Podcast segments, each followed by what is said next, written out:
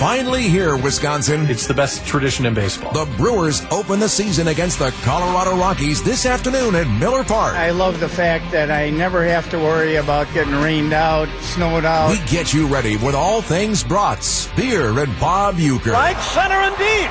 Hey, get up! Get out of here! Go! You're listening to Opening Day Live, sponsored by Century Foods, Outdoor Living Unlimited, Merit Asphalt, New Mail Medical in Tosa, and Quick Trip.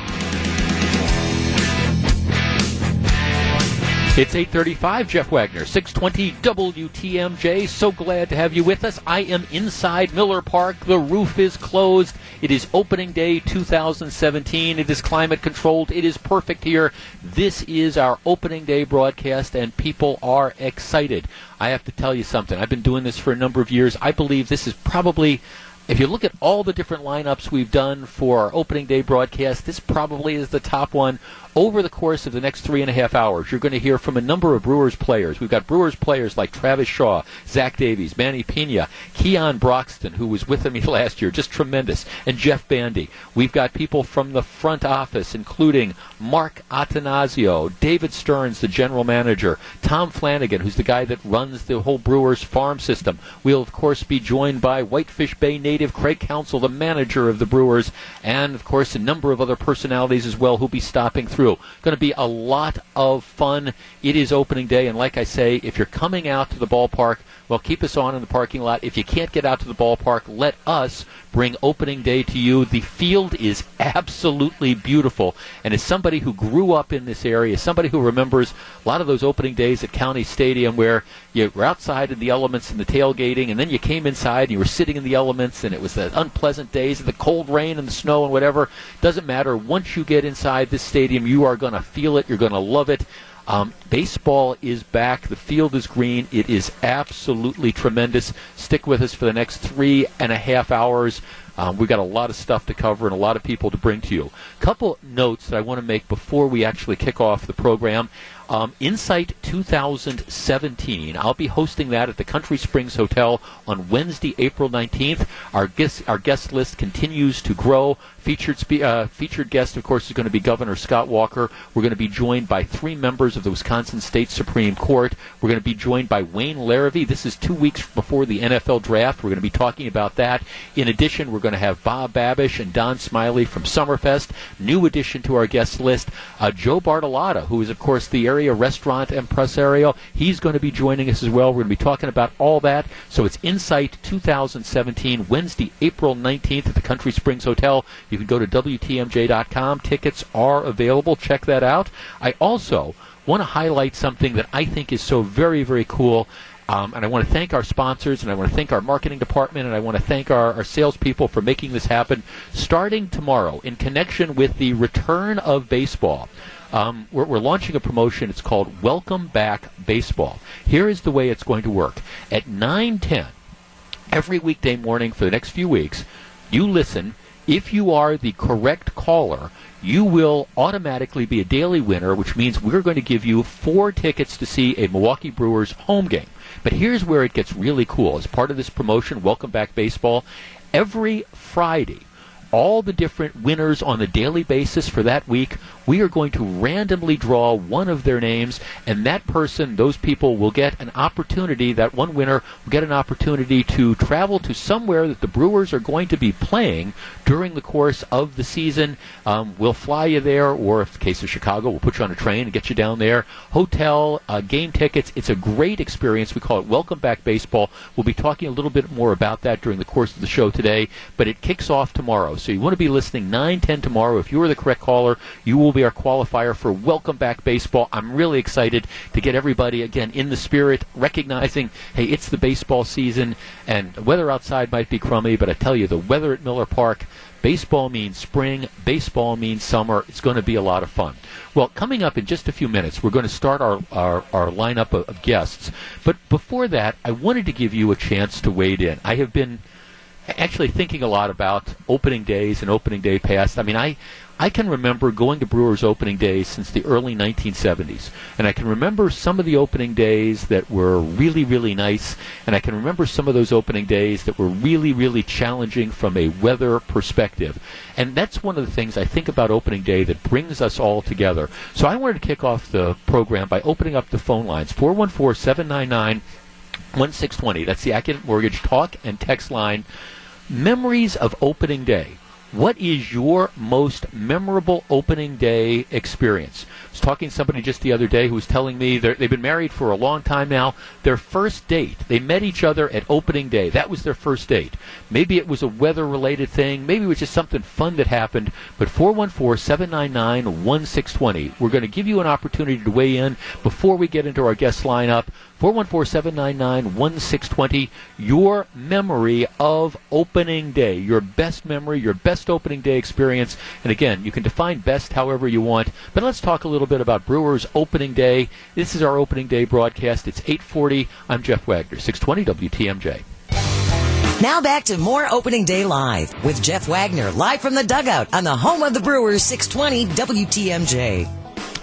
This is Jeff Wagner, 620 WTMJ. What a great day. It's opening day baseball. What's your most memorable opening day baseball memory? Scafidi and Billstead take your calls starting at 12 today. Plus, be sure to stop by and say hi as they broadcast live from the WTMJ tailgater that's outside Miller Park. That is precisely what we are talking about now. I have been going to opening day since the early 1970s. Lots and lots of memories, lots and lots of fun experiences. Just talking to somebody over the weekend. Like I say, they they met. They met, they got married, they got a couple great kids. They met at opening day. It was their first date. All right, your big opening day experience. 845 Jeff Wagner, 620 WTMJ, 414-799-1620 is our Accident Mortgage talk and text line. Let us start with Diane in Oshkosh. Diane, good morning. Good morning.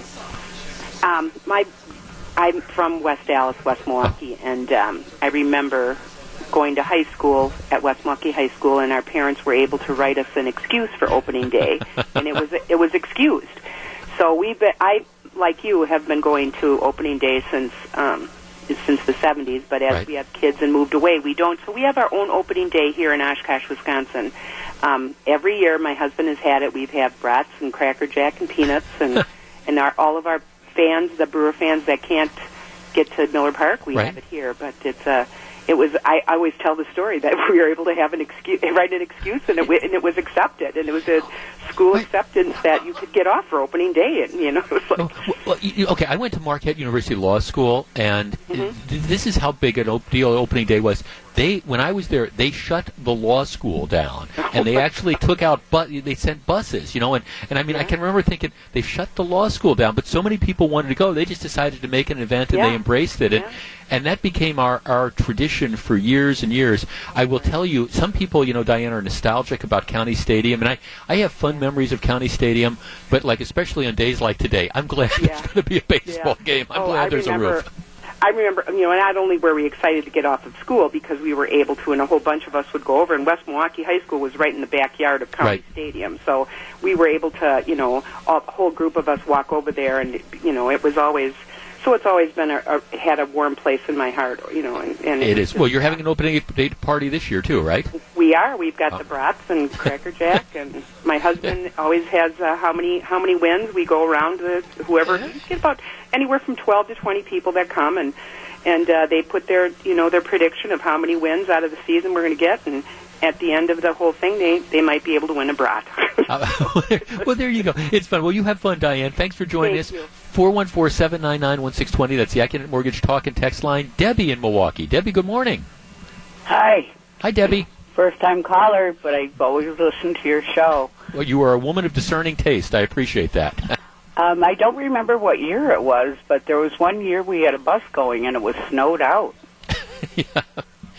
Isn't isn't that something? I mean, you, the I mean, I can remember both attending as a fan and then you know even though later on over the last twenty years, you know, doing this broadcast thing. There were some days that you just look out there and you say, "Man, I hope the game goes on," but at the same time, it's snowing. I don't want to sit in snow and watch them play a ball game. And I'm from Buffalo, New York. so, but, but but still, that that is the that is the tremendous thing about the roof. And I, you know, I I look at some of these stadiums that they've built in the Upper Midwest, you know, since Miller Park and you know, the Minnesota Twin Stadium or the Detroit Tiger Stadium. And I think, what were they thinking, not putting a retractable roof on it? Because you know, today there's going to be baseball. It doesn't matter whether it's raining outside. There is going to be baseball today, and we're all ready for baseball, right? We certainly are. Thanks for calling, Debbie. I appreciate it. Um, our next call is Robert in Milwaukee. Robert, you're on 620 WTMJ. Good morning. Okay, well, what I remember was in 2002, and I was with my friend Robert Nowak. Uh, you know, he lives at Holly Ridge Apartments, and what happened was we had we were playing the Dodgers, and we beat the Dodgers, and we had uh, uh, brats and uh, Mr. Baseball's brats, potato salad, baked beans, uh, coleslaw, and uh, I think we had uh, some cake for dessert, soda, and and then we listened to the game. You know, uh, Robert and Linda Nowak and I, and Yeah. and that was uh, a good memory for me. Otherwise, I. Oh well! Today I have a medical appointment, so I may But- but- not listen to the whole show. But But you can hear some of it, Robert. Thanks to the call. You're going to get a chance to hear, you know, some of it. That's that is one of the great things. It's you know, it's one of the great things I think about baseball too. Is it connects. It connects the generations, um, and, and you just you think back. It, it's one of those things that you know fathers and sons, or grandfathers and sons, and then the grandsons do together, or the, the grandmothers and daughters. It's one of those things that kind of brings us together. It is that universal thing which you know which goes out, and it's one of the things that is just so very very cool about this. And hoping hopefully you know this is going to be another opening day where we make a lot of memories. Let's take a quick break. We're back with much more. It's 8:50. This is Jeff Wagner. We're broadcasting live from the dugout at Miller Park on 620 WTMJ.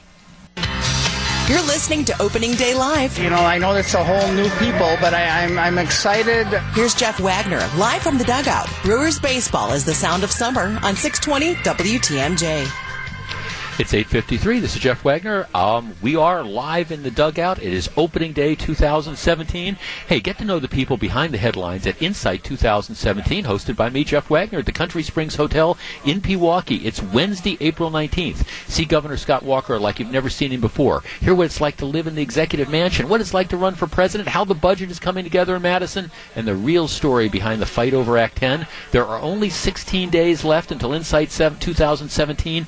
Get your tickets online and check out the full guest list at WTMJ.com. One of the guests we just added in the last day or so, Joe Bartolotta of Bartolotta Restaurant fame. Matter of fact, they're having a big job convention uh, going on. I think today is one of them. So you know, check all that out. Joe Bartolotta is going to join us. It's going to be a lot of fun. 2017, Insight 2017 at the Country Springs Hotel. Look, I understand that the, the, the real attraction is, of course, the Brewers and baseball, right? But part of the overall experience coming out to the ballpark is, well, the, the ability to, let's face it, have a couple beers and get some great food. And one of the things that they've done a tremendous job at over the years is, you know, just figuring out what it is that fans want and adapting what they provide, the offerings. Look, I, when I come out here, I'm a traditionalist. Give me a hot dog, give me a brat, give me a cold beer. I am happy.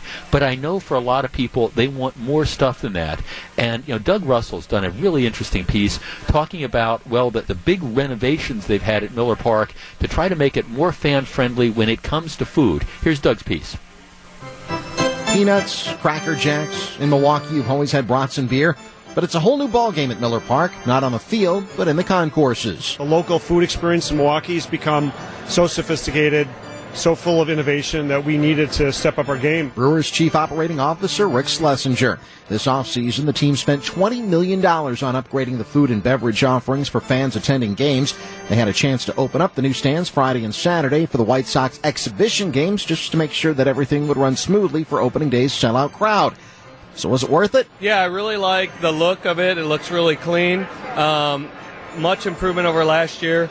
Um, the lines are a little long, but the food is really good. Muskego's Jeff Damashki, who took in Friday night's game with his daughter Maddie. How the chicken nachos? They're very good. The lines were a little long, but the nachos are actually very good. So that's good. That was worth the wait. The taco was from J Agave Tacos and Tequila.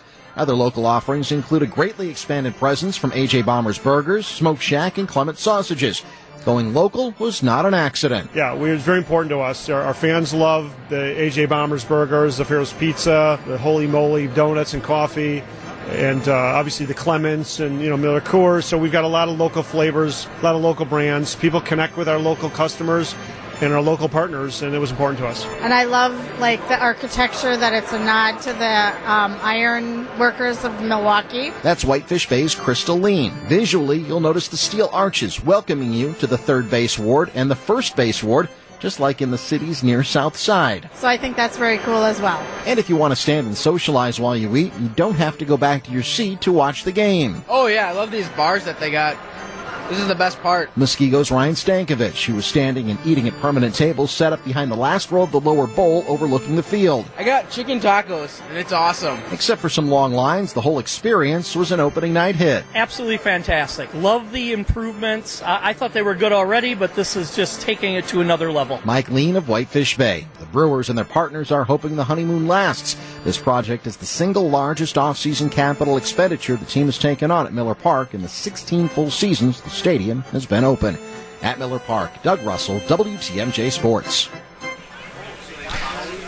just listening to that makes me hungry. And that's one of the things. Before I got here really early this morning, and I was kind of walking around the concourse at Miller Park, and I was seeing all the different stands and all the different areas that they set up. And you know, again, I appreciate that there's a lot of us who just like our brats and our beer and stuff, but the different offerings, all the different options, it's one of the things that they've done to make Miller Park continually more and more fan friendly and to really get people excited about coming out here. Now, just to give you an idea of what goes on behind the scenes and why it's so cool to be doing the broadcast from the dugout, right now in front of me, all the Brewers employees, all the front office people, everybody's dressed in like suits and ties and the ladies in dresses and stuff. Everybody comes down and what they do is they take a giant group photo of all the employees. Everybody gets together right behind home plate, and everybody's assembling now. It's just kind of one of those cool things to watch. Um, everybody gets together. I think this is like the one time of the year where all the different departments come together. We should probably try something like that at WTMJ. But it is one of the cool experiences. Everybody getting together. Opening day is that great thing. The gates to the parking lot are going to open up in the very just in a couple minutes if they haven't opened up already. And I understand the weather can be a little bit daunting, but that is not going to stop Brewers fans from going out and enjoying themselves. When we come back in less than 10 minutes, we're going to start our slate of interviews. We're scheduled to be joined, first of all, by one of the guys. I think when you look at tenure, he might be the longest ter- tenured on field brewer employee. Um, always a great interview. Good guy. Eddie Sedar is going to join us to start off. That's coming up right after the news. It's 8.59. This is Jeff Wagner. It is opening day 2017. We're broadcasting live from the dugout in Miller Park.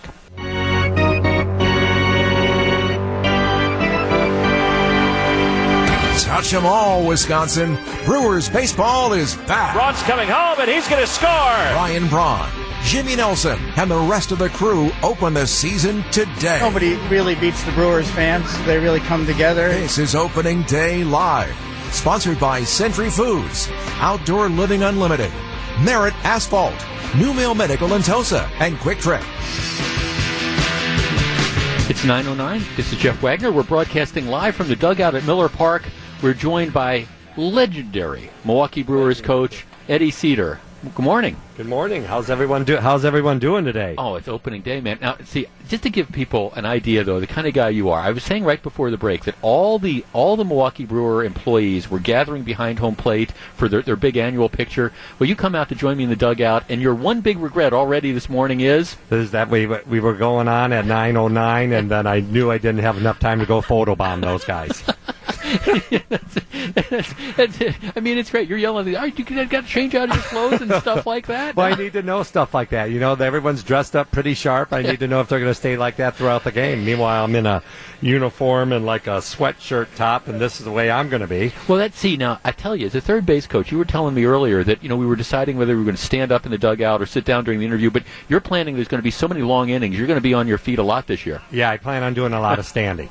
That's well. That's good. You know, um, what does the team look like to you this year? I mean, a young team, but lots of really good ball players. Yeah, lots of lots of young talent. Um, you're looking at it. We have nine people that are making their first opening day rosters in the major leagues. Uh, I would have guessed it would have been even more. Right. But um, you know, that's a that's quite a few, I would think, um, and uh, played well in spring training, and I look to see it continue. Uh, offensively, defensively, I think we're better than last year. Pitching, pitching came on, you know, the last two months of the season, so.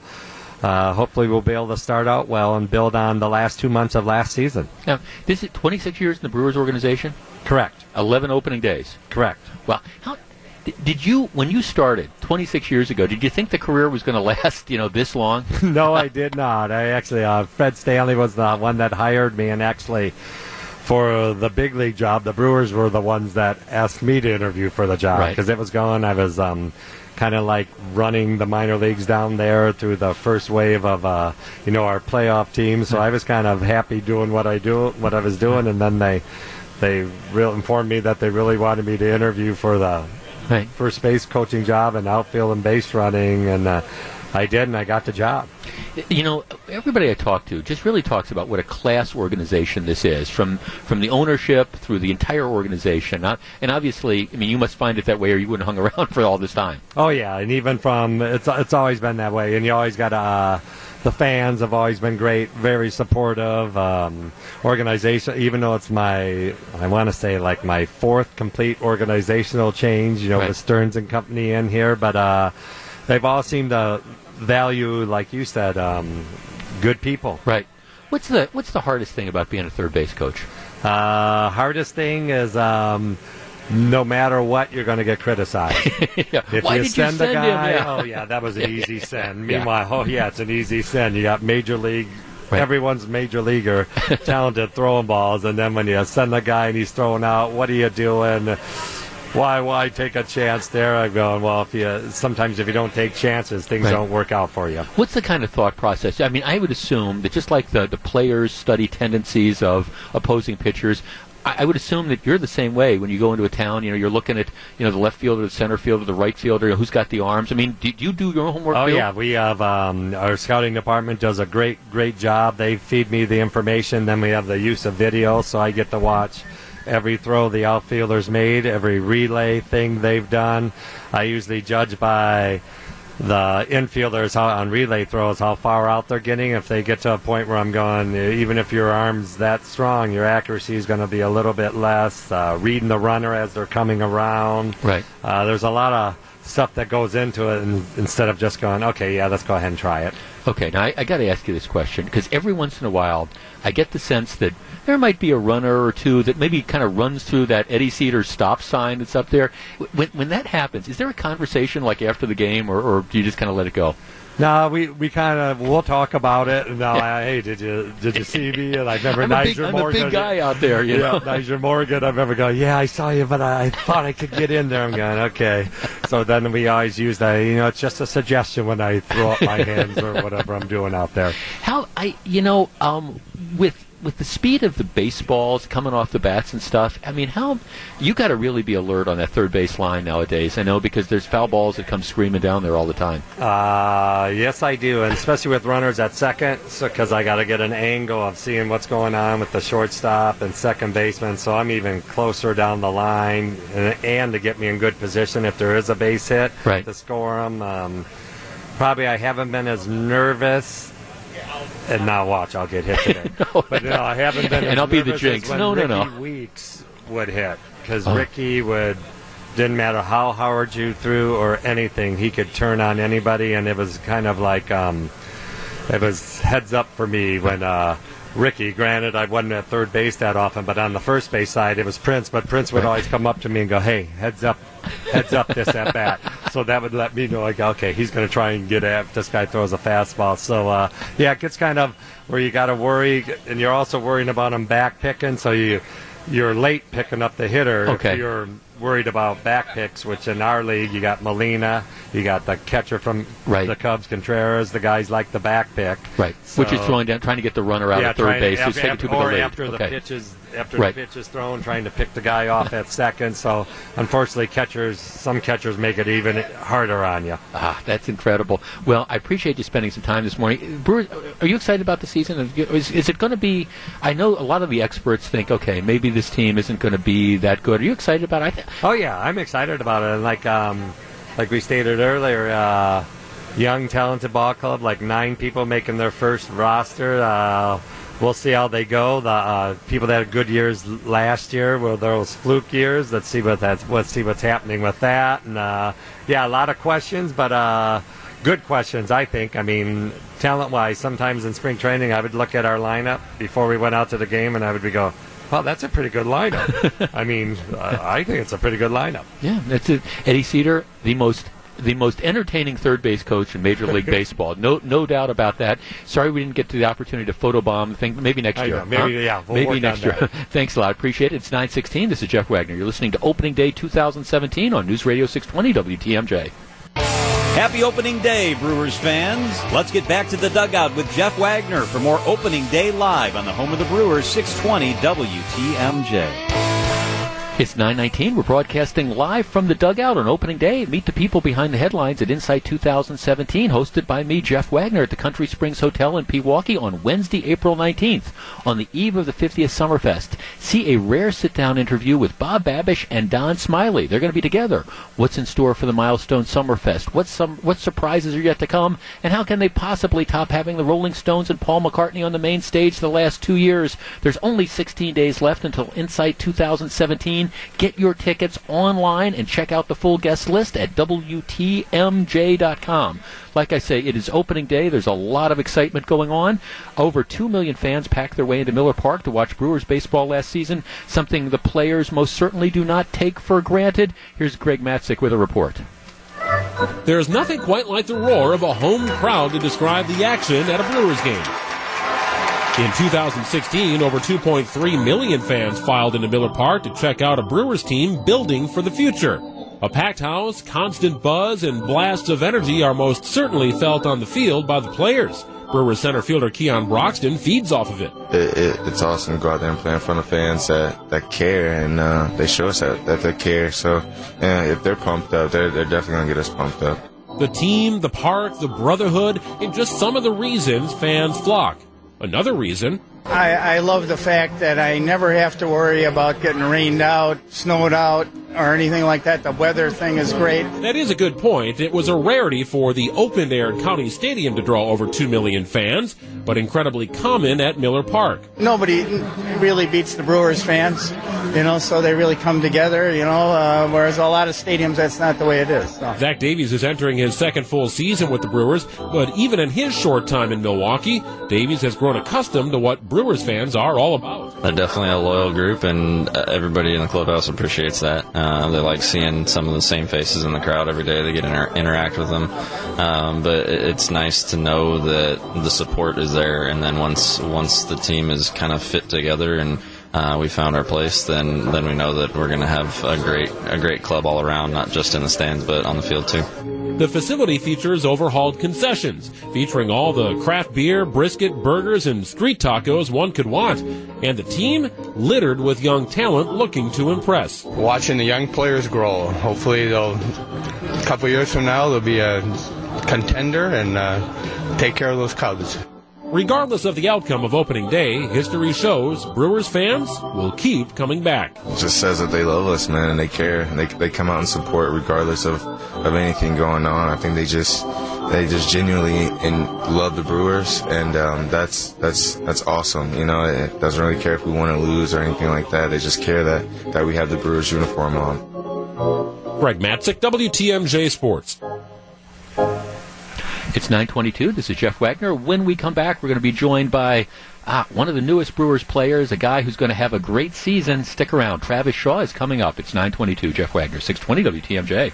Now back to more opening day live We have an annual tailgate, and gosh, it's been years and years, and we always have a great time. with Jeff Wagner live from the dugout on the home of the Brewers, 620 WTMJ. It's 9:25. We're broadcasting live from the dugout. Opening day 2017. One of the key pieces, I think, to the Brewers' success this year is going to be one of their new acquisitions. I'm joined right now by third baseman Travis Shaw. Travis, hello. How you guys doing? Uh, we're we're doing great. Um, welcome to Milwaukee, first of all. It's uh, thank goodness for this roof. That's all I can say. yeah, see, Yeah. We, we, we were talking. Now, you're originally from Ohio, from the Columbus area? Correct. All right, so you're used to the Midwest weather. Yeah, I am. I actually did just move to Florida this off season, so it's it's been about a year now since I've experienced cold weather, but uh, it's it still runs in my blood a little bit. Uh, tell me a little bit about your background. When did you start playing ball? I got drafted in 2011 by the Red Sox out of college. I went to Kent State, which is up near Cleveland. Um, kind of sped through the minor leagues at first, hit a little bit of a road bump in Double A, and then uh, made my debut in 2015 and made the made the opening day roster last year with the Red Sox playing third base, and now here I am. Okay, now be honest. How do you find Milwaukee? I mean, you excited about being here? I am. It's uh, I'm excited to hit here. That's it's going to be a lot different than Fenway. Well, yeah, Fenway Park is not kind to a left-handed power hitter, Yeah, huh? not at all. It's Fenway Park's a good hitting park, but only if you're right-handed. So uh, I'm I'm really looking forward to hitting here, and obviously weather's not going to be an issue at the beginning of the season, so that's always a that's always a positive for hitters. What what is the toughest thing about changing organizations? I mean, moving from the Red Sox to the Brewers is it just is it getting used to a different culture, or, or how how do you acclimate? It's kind of learning everybody's name and also them learning how you play because a lot of times it takes it takes a few weeks to kind of get the vibe of how guys play. I mean, you, you watch a guy three four days, they do bad, you're like, was this guy really even that good? But baseball it kind of takes a while and um, new organization, especially for the Brewers. I've never played the Brewers, not even in the minor leagues, so. Um, kind of getting used for them getting used to me playing is, is probably the biggest the biggest change What's the toughest thing about playing day you know day in day out in a major? It's a long season. You're going to have good games. You're going to have good streaks. Unfortunately, everybody probably goes through some bad streaks. What's the toughest thing about dealing with all that? Uh, just it's learning how to deal with failure. This game is based off failure. I mean, you fail seven out of ten times, you're still one of the best. So that's something that I, I learned how to deal with in Double A when I hit that road bump, like I mentioned earlier. And uh, I think to be successful in baseball, you you have to learn how to get through the rough stretches. Everybody's good when they're when they're playing good, but uh, you really find out what kind of player and person you are when when you go through those rough stretches. Um, everybody tells me the the attitude in this clubhouse really really a positive thing. Is that what you're finding? Yeah, I am. It's a young team. It's a confident young team, and uh, I think if we get off to a good start, that confidence is only going to grow. Uh, there's a lot of talent in that locker room, and uh, everybody knows the talent that's in the minor league system now. After seeing all the guys in spring training, that uh, you're going to have to be on your toes all the time, and uh, there's a lot there's a lot riding on this season. And I know we're not thinking of it as a rebuild, and hopefully we, we'll have a little bit better season than we had last year. Did you always play third base when you were going back to when you were a kid, or is that kind of new?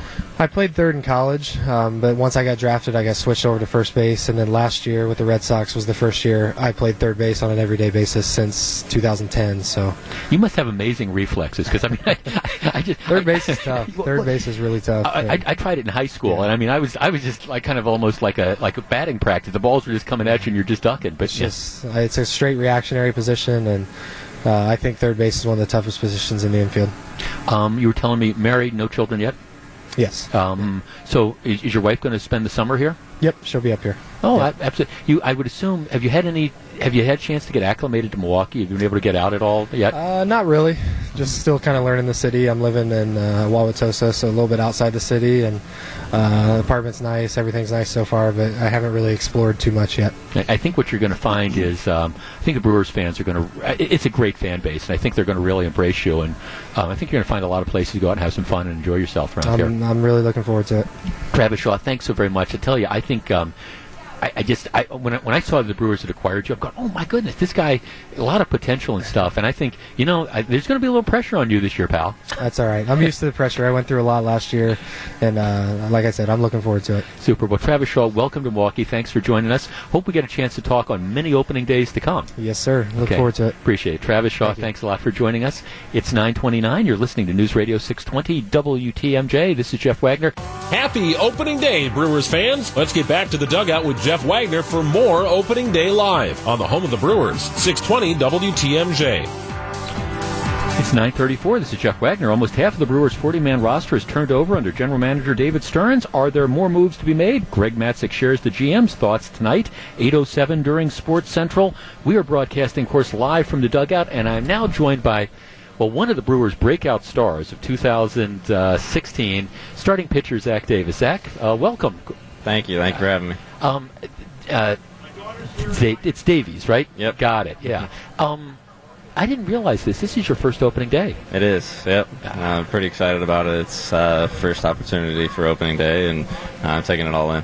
It's it. Uh, Colorado Springs last year, so this must be with the roof and stuff. This must be a lot better. Yeah, you're looking at similar weather, but you got the roof and you got the, the heat in here, so it, it makes it a lot nicer to start opening day here. You know, um, as I said, you were clearly one of the breakout stars of last year. What do you attribute your success to?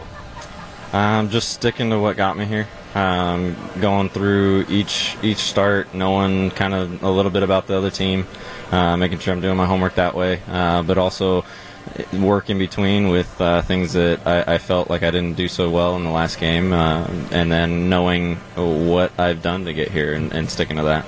Well, see, that was one of the interesting things because a lot of times when pitchers come up, the, the first time they face a team, maybe they can surprise them, but after that, everybody studies tendencies and stuff. But you were able to have success pretty much throughout the entire year. Right. I mean, that just goes back to kind of what, what got me here. I've got a lot of different things that I can do, and um, you know, when when hitters start making adjustments, then that's time for me to make start making adjustments and um, kind of see where I can go from it and, and what kind of holes are in their swing and what I can do with my stuff. What do you do with your days off? Okay, you, you pitch every five days. People say, "Oh, you know, what it must be easy. You're starting a pitcher, you throw." But it, it's really it's a constant thing, keeping yourself in shape and all that, right? It is. Uh, uh, starting pitchers, yeah, they pitch once every five days. Their their workload on the fifth day is pretty heavy, um, but the days in between are still still a lot of working days. You, you get through video, you get through your homework and that stuff, but then you're also in the weight room pretty much every day. Um, you get you get your workouts in on your bullpen days, and um, it's it's a lot of it's a lot of work, even though you don't see it. Well, I, I also assume it's a lot of working with the training staff because you know when what you do puts so much strain on your arm and the rest of your body just to make sure that you're not going to get injured or things like that. It's, it's a constant battle, I guess, to keep yourself in shape, huh? Right. They, they take incredible care of us, the training staff here, and that's hats off to them for everybody that goes in there and gets gets some treatment and gets some help. Everybody needs help during the season. It, it's it's just something that's going to happen, um, and, and so they, they take great care of us not only that, the strength staff that are that are modifying your workouts compared to kind of the, the way the season's going, how you're feeling, and um, it's your responsibility to kind of talk to them and tell them how's it going. But um, other than that, they, they take incredible care of us. Let's talk about a little bit of you, uh, you as a person. Uh, you grew up in Arizona, right? Born mm-hmm. in Arizona. Yep. So th- this climate must be at least a little bit of a culture shock, huh? Yeah, I, I was born in Seattle, so I, I got a taste of it. Um, but I moved to Arizona pretty young, and so my blood's thinned out quite a bit. um, but you know, we're inside, and it, it's you know, it's playing baseball. You, your mind is kind of elsewhere from weather. It's on baseball, and so that you don't pay attention to that as much. Well, obviously, being here last year, I, I, I assume you've gotten a chance to pretty much know the community at least a little bit over the time. Yeah, yeah. We I staying in the Lower East Side, up uh, out in Milwaukee, and um, just I love that area. It's a great great area with the parks down there near the lake, and um, but, you know, kind of going from restaurant to restaurant downtown, and uh, it's fun to get to know the area, kind of explore a little bit, and see just see what Wisconsin has so to offer. me to put you on the spot. What do you what do you do when you got a day or two off? You know, you, you pitch or something, so you know, it's a homestand. I mean, what do you do for fun?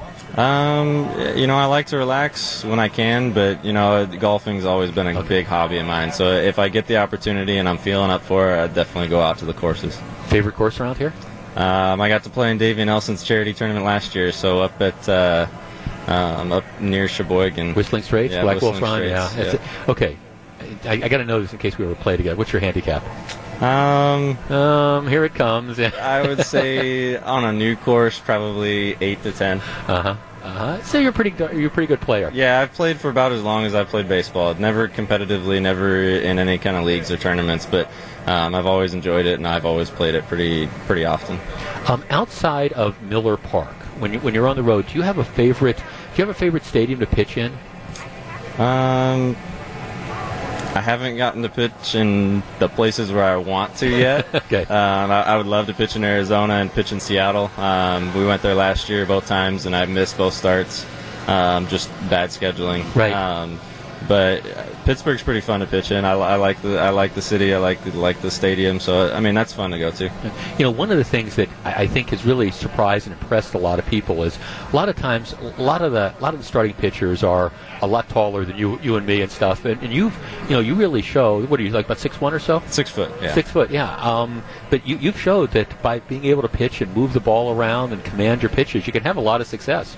Right. I mean, that's that goes back to kind of what I've what I've always been successful at. Um, it, it just going, going through the years, knowing exactly what I have to do to succeed. Um, and so I've never kind of strayed from that. I've never tried to do too much and try and change my off-season approach. It's always been pretty much the same. Um, and when times are tough during the season, it's what does it take to get back to where I was?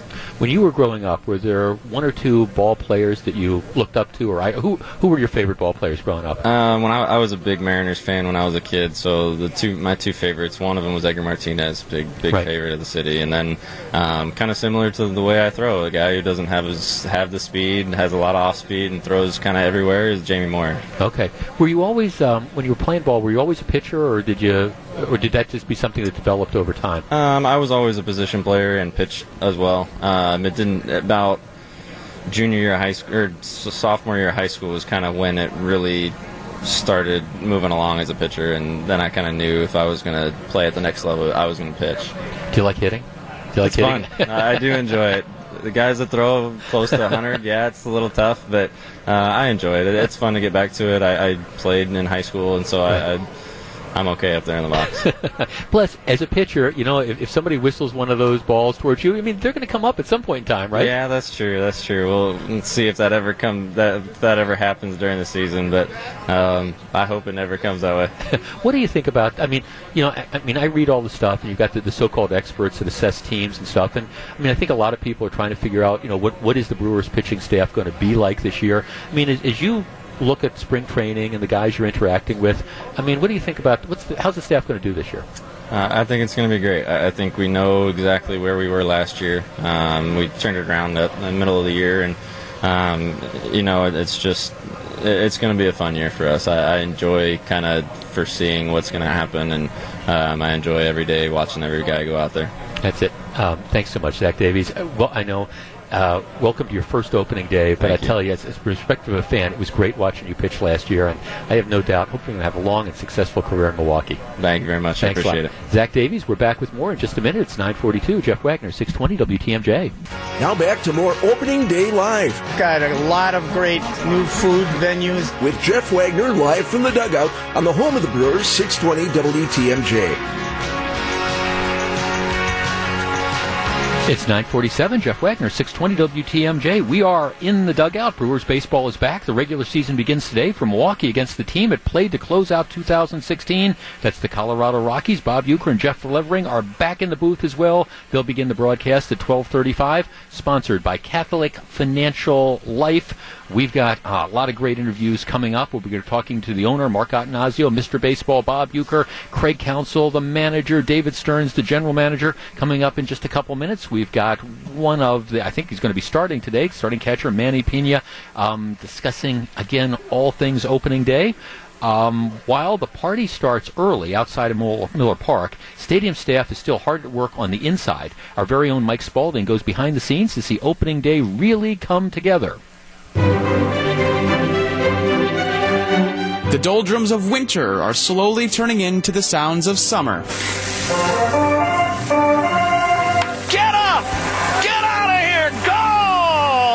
That can mean one thing baseball is back. But while you're perfecting the ideal grilling technique outside of Miller Park, employees are still hard at work putting the final touches on the inside of the ballpark. So we're counting down to the first pitch this afternoon. How long does it take you guys to get it ready for opening day? The prep does start immediately after the, the season ends the previous season. So uh, even before then, our, our, preparations probably started for this season back in August of, of last year. Matt Betcher's been director of the grounds for the Brewers since 2013. He knows just about everything you can know about nurturing the perfect field. What's the most difficult part about getting the field ready? Getting nice weather sometimes. Here in Milwaukee uh, in March, and obviously the whole off season for that matter, uh, can make it difficult to have a, a turf surface ready to go. And uh, it, there is those challenges that she gives us, but uh, you know we've had some a fair amount of tools with grow lights, the roof, um, a lot of staff, and a lot of other little tricks that we try. Do you hear feedback from the players? And the way I kind of look at it is I try to make sure that the field necessarily isn't being a factor for them. That uh, when they're out there playing, they're playing the game of baseball. That there's never any announcement or any visual appearance that's not satisfying to the players or affects the game. The players are, are under the spotlight on opening day. As a grounds crew, do you guys feel that pressure as well? Um, I don't know if it's necessarily pressure, but there is definitely some, you know, highlighting of the surface. Does it put a smile on your face when you maybe hear people in the concourse say, "Man, that grass is really looking nice. We'll take the compliments, I guess, but obviously with compliments there comes other criticisms as well. But you know, if the if the compliments are there and they're well deserved, we'll take them for sure. Mowing the grass in the perfect pattern and making sure it's the correct color of green isn't the only work taking place up until the doors open. Tyler Barnes is the team's vice president of communications. He says each year comes with a twist, and this year is no different. We are opening gates an hour earlier this year than we have in the past. Typically, it's been two hours before the game on opening day. This year, we're going to go three hours. Uh, the earlier you can get in, as you said, the earlier you can clear security, the uh, better access you're going to have to all the new concessions. So we encourage people, you know, if you want to take in all the sights and sounds of opening day, come on in early. With employees hard at work up until the last minute, team CEO Rick Schlesinger says it's all part of the team's culture. The game is obviously why we're here. Um, and you know our, our, mission statement is to win as many games as possible. But the reality is, is a lot of fans come for the whole experience, whether it's the food and beverages, tailgating, the music, uh, you know, the US Cellular Power, Power Playground, uh, walking around the ballpark, the, the videos on the scoreboard. I mean, it's it's really become an entertainment destination. It's not just about baseball. At Miller Park, Mike Spalding, WTMJ News. It's 9:50. Jeff Wagner, 620 WTMJ. We are broadcasting live from the dugout. I tell you, it's opening day, and there's no better place to be. If you can't be at opening day, let us bring opening day to you. Coming up next, we're going to be talking to a guy that's got a lot of great opportunities this year. Milwaukee Brewers catcher Manny Pena. Stick around. It's 9:51. Jeff Wagner, 620 WTMJ. Now, back to more Opening Day Live with Jeff Wagner, live from the dugout on the home of the Brewers, 620 WTMJ. It's 9:53. We're broadcasting live from the dugout, joined now by Brewers catcher Manny Pena. Welcome. Good morning. Yes, thank you, sir. Thank you. This is your first big league opening day, huh? Yeah, yeah, yeah, for sure. This is my my first opening day. How cool is this? I mean, this. I think this is my this is the best moment living my my career right now.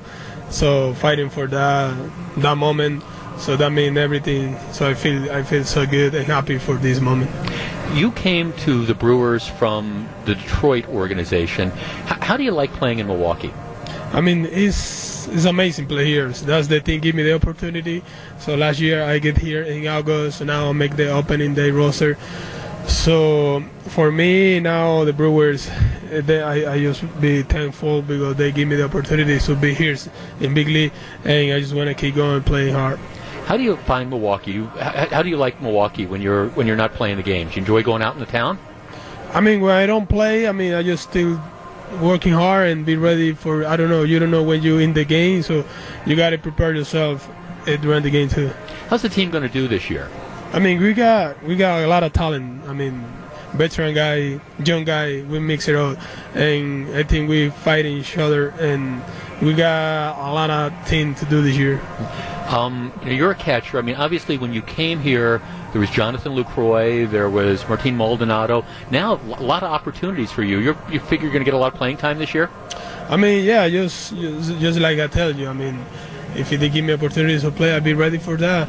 So I just get here early working on my stuff. And and for me, like I tell you, is this is the moment I want to be for for rest of my career. Mm-hmm. The obviously working with the pitchers, getting to know the different pitchers um, is important. What what sort of relationship has, has it been fun getting to know the pitchers and working with them over spring training and last year to know who throws what? Yes, for sure. I mean, you gotta you gotta have to do a big communication with your pitcher. So you gotta know what kind of pitch he have, what kind of pitch he get throw for strike, all that kind of stuff. Who's hitting, all the stuff. So so the bigger thing for me is got to be good communication with your pitcher. Right. Do you like hitting in the major leagues? Yeah, yeah, yeah. It's fun, man. It's fun to be here, seeing hitting, homers, everything. is Miller Park a fun place to play? Yeah, I mean, in this weather right now, it's so cold outside, and now here it's it's, it's kind of warm, so it's a good to play here. Yeah, because last year you opened, you were in Colorado Springs in the beginning, right? Yeah. This this has got to be a better opening day. Oh yeah, that's what I told my wife like three days ago. I said this is better opening day in Colorado. Colorado is cold, snow, so nothing to do. So here is here is uh, a more more baseball. Take more focus in baseball. Right. Do you enjoy? I mean, one of the things I've always found about here is is how supportive the fans are. I mean, is this a fun place? Are the fans, the Milwaukee fans, a good group to play in front of? Yeah, I mean, even when you don't win the game, so next next day they here, they here support us. They give you a bite. They give you, I mean, they give you like uh, everything for you feel comfortable to play hard. I mean, it's, it's good when you play hard and they all they all defend clap you, so you feel so good. Well, I tell you, thank you for joining us this day. I know you got a lot of stuff to do to get ready. I think you guys are going to have a great season. I got to tell you, a lot of us are going to be pulling for you all year. Yes, thank you, man. Thank, thank you. I appreciate it. Appreciate it. Thanks for coming down. That's Manny Pena, the catcher. Manny Pena, catcher for the Milwaukee Brewers. Um, you know, it's it's just so exciting to talk. First of all, you, you, look around, you get a chance to interview these guys. They're all so young. They're just absolutely all so young. But it's just a lot of fun, a lot of excitement, and especially for guys, you know, like Manny or for Zach Davies, who's with us before. They you can just see how excited they are because this is their th- this is their first opening day in the big leagues, and that's always tremendous. Interestingly, when we did this show last year, one of the guys we talked to was somebody that nobody had heard of at the time, Keon Broxton, who's now going to be the starting center fielder for the Milwaukee Brewers. Last year was his first opening day, and I can remember talking about the difference between being in Colorado Springs in the snow and here. Well, in just a couple of minutes, we're going to be joined by Keon Broxton, the Milwaukee Brewers starting center fielder, who had a really interesting year last year down down to the minor leagues a couple times, back up, and appears to have you know found what it takes to stay in the major leagues. And then coming up a little bit later in the next hour, we're going to be talking to Mr. Baseball Bob Uecker and the Brewers owner Mark Attanasio. All that's coming up, plus the general manager David Stearns. We've got a ton of stuff left to go on our opening day 2017 broadcast. I'm Jeff Wagner. I'm live from the dugout in Miller Park. It's 9:59.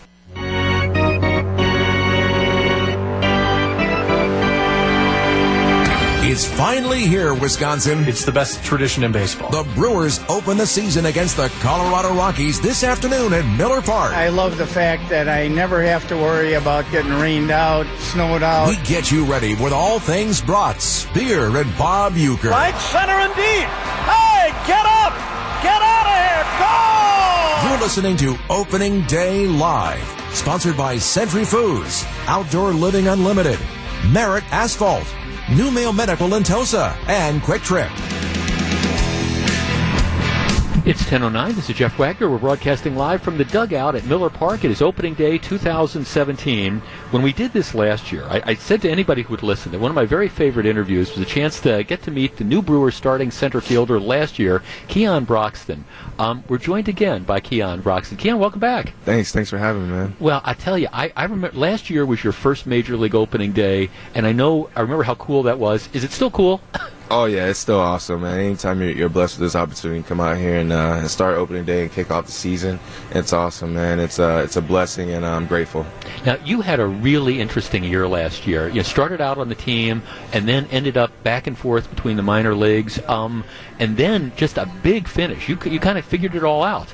Yeah, I just uh, you know kept my faith and, and, and kept working and uh, stuck with the process and uh, and everything just fell into place. Uh, it was a it was a process throughout the, the entire entire year last year, and uh, I'm just happy that I was able to get things rolling for the team. Was there? It almost seemed like with your career, there's almost like a switch that turned on. I mean, you made a couple adjustments and stuff, and then all of a sudden, hitting became not easy, but but easier, huh? Yeah, yeah. Hitting will never be easy, but um, I can definitely put myself in a better position to uh, to succeed, and that's what it was last year. It was just finding a a, uh, a foundation with with my stance and with my mental approach to uh, succeed in this game, and it all takes time, but um I stuck with it, and and, and it, it worked out for me.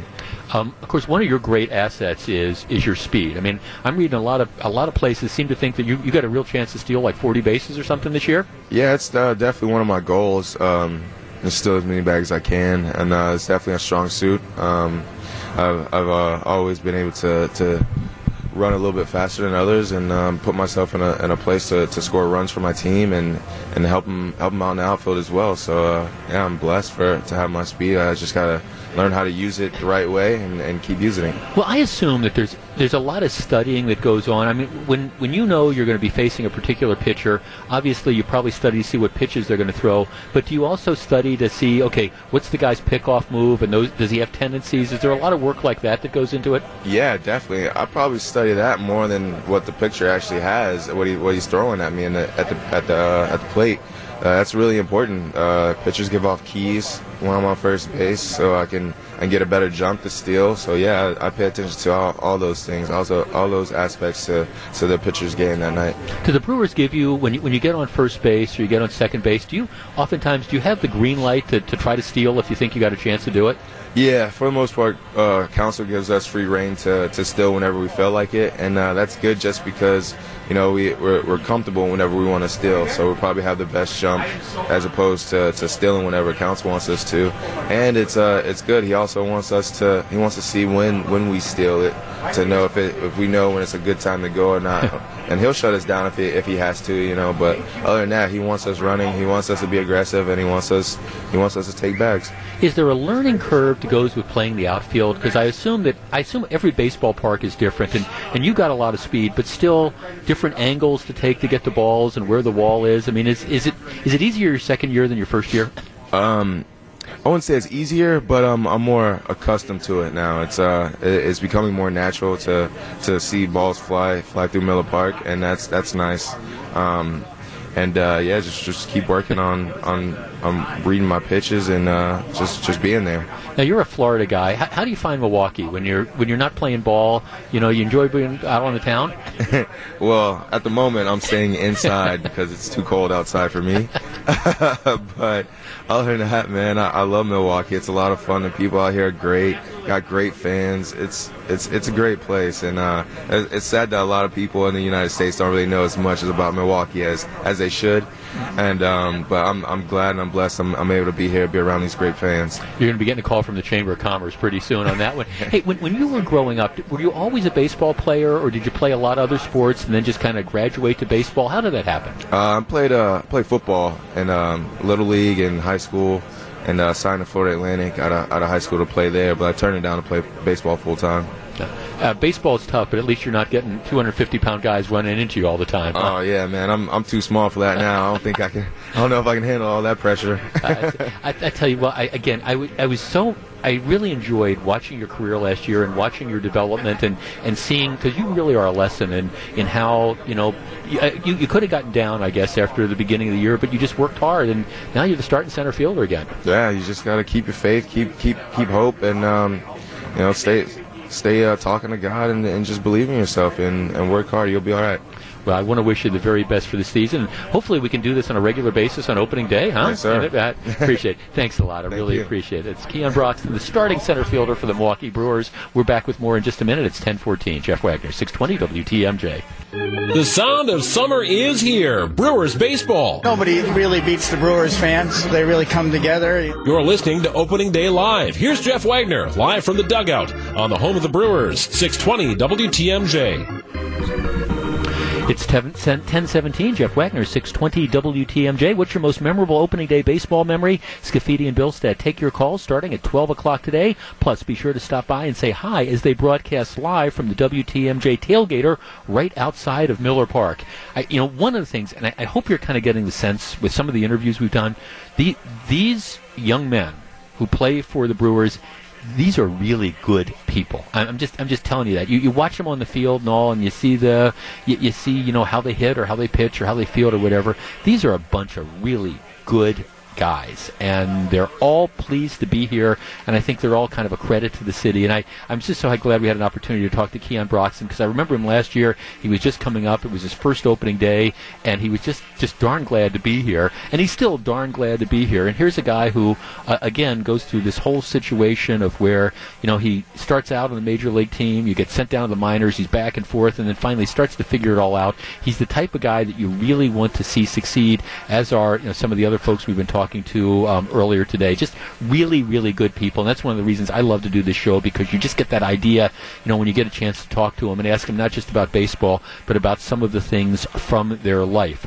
Um, just a couple quick reminders. Insight 2017 is Wednesday, April 19th at the Country Springs Hotel. I will be hosting it this year. The tickets are on sale now at WTMJ.com. We've got a great lineup. Um, we're going to be joined by the governor, Scott Walker. Um, we're going to be joined by three justices from the state Supreme Court. Uh, Joe Bartolotta, who, of course, is from the Bartolotta Restaurant Empire. He's going to be joining us. Don Smiley, Bob Babisch, Wayne Larrivee, two weeks before the NFL draft. Lots of great content, great people. You can see them up close. Tickets at WTMJ.com. In addition, I was talking about this earlier today. I am very, very excited about this. We're rolling out our new promotion um, it, we, we call it Welcome Back Baseball. And starting tomorrow at 9:10, what we're going to do is give you an opportunity to be the designated caller. If you're the right caller, you win a four pack of tickets to see the Brewers in a game in Miller Park. But it's a lot cooler than that. What happens is each daily winner for that week on Friday, we select one of them, and we're going to send them, courtesy of our friends at West Bend and Noodles and Company, we're going to be sending them on the road for a Brewers road trip. We'll get you to another city. We'll let you give you tickets to the game. We'll put you up in a hotel. It's our welcome back baseball, and it, we'll give you the rules and more details. But it starts at 9:10 tomorrow morning. Tomorrow morning, you want to be listening for your chance to win. All right. Let's take a very quick break. When we come back, we're scheduled to be joined by the voice of the Milwaukee Brewers, uh, Bob Uecker, and the owner of the Brewers, Mark Attanasio. Stick around. It's 1020. This is Jeff Wagner, 620 WTMJ. The sound of summer is here. Brewers baseball. You're listening to Opening Day Live. Here's Jeff Wagner, live from the dugout on the home of the Brewers, 620 WTMJ. It's 1022. Jeff Wagner, 620 WTMJ. We're broadcasting live from the dugout at Miller Park. It's opening day 2017. Weather might be a little bit iffy outside, but there's no question at all. Down on the field, it is absolutely tremendous, perfectly climate controlled, absolutely outstanding.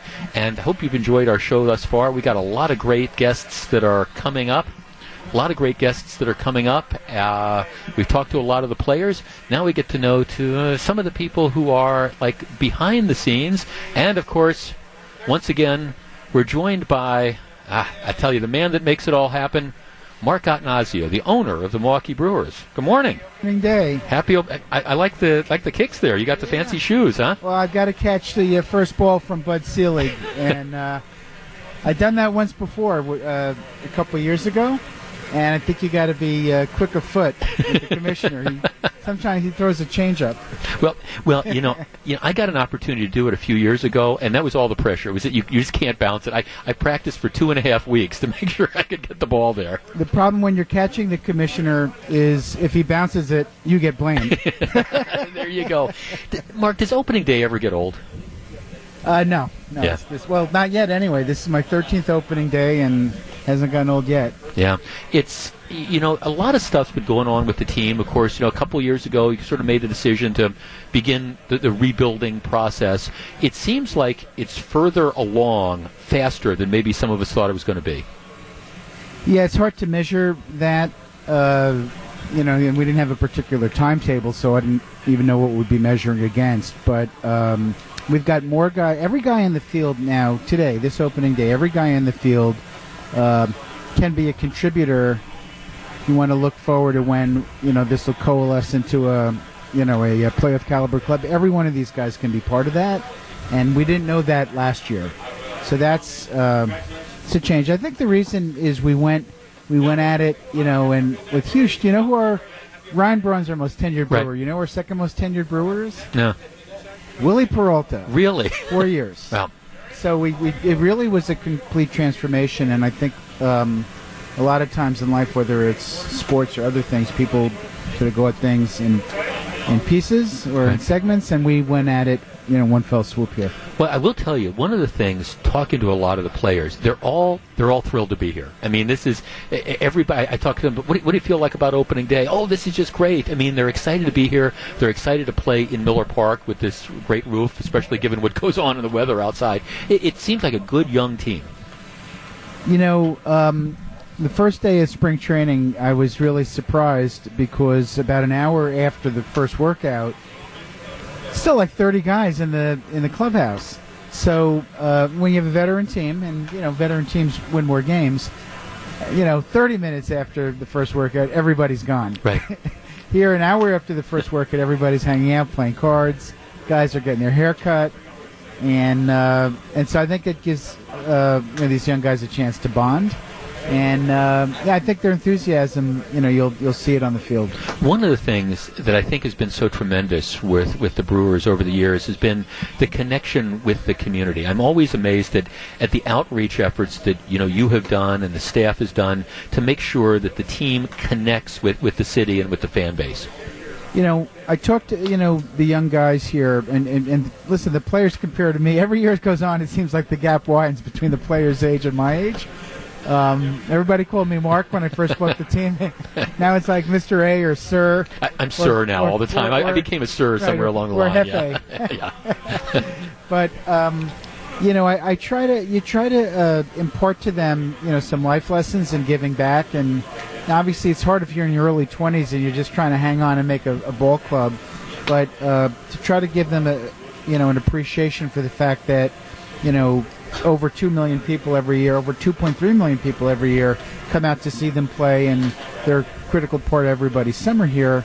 Uh, and I, I think as the, the guys are here for a few years, they start to appreciate that. And in any event, they're all really, you know, good young guys. So whenever we ask them to do things, whether it's show up at a community event or sign an autograph or even donate to Brewers Community Foundation, we get 100% Mhm. donation from the players, and that's a nice thing. One of the things that I've also always been impressed with is it, it's not just running a baseball team, it's not just putting the players on the field, but it's also trying to make the fan experience as, as positive as possible. And every year when I come back, I'm just amazed at all the things that you've done around Miller Park to, again, make it more fun, make it, it more enjoyable for people to, you know, not listen to the game on the radio, but come out and actually see the game in person. Yeah, this year we put uh, a significant chunk of last year's earnings into uh, redoing our food service, and I think uh, you know, that not only is going to make the, the line shorter, but it's going to give the fans a lot more choices of things to uh, enjoy, including some microbrews up on the Loge level. But um, you could go to what I'm proud of. You can I don't want to you know call out teams, but you can go to similar vintage ballparks. You come to our ballpark and it's completely different. And I think that's um, you know a function of the you know our group and our investor group, and also uh, you know the stadium district. You know, looking at this as a cherished asset Right. and treating it like that. you know, as I- I- you- obviously there's the business side of it as an owner, but I, I- maybe people don't realize what a huge fan you are as well. You, um, you know, Bud Selig was famous for living and dying with the Brewers and the Winds. You're you're kind of like that yourself, aren't And you? I, have I don't uh, pace upstairs. I don't smoke uh, those little cigarettes.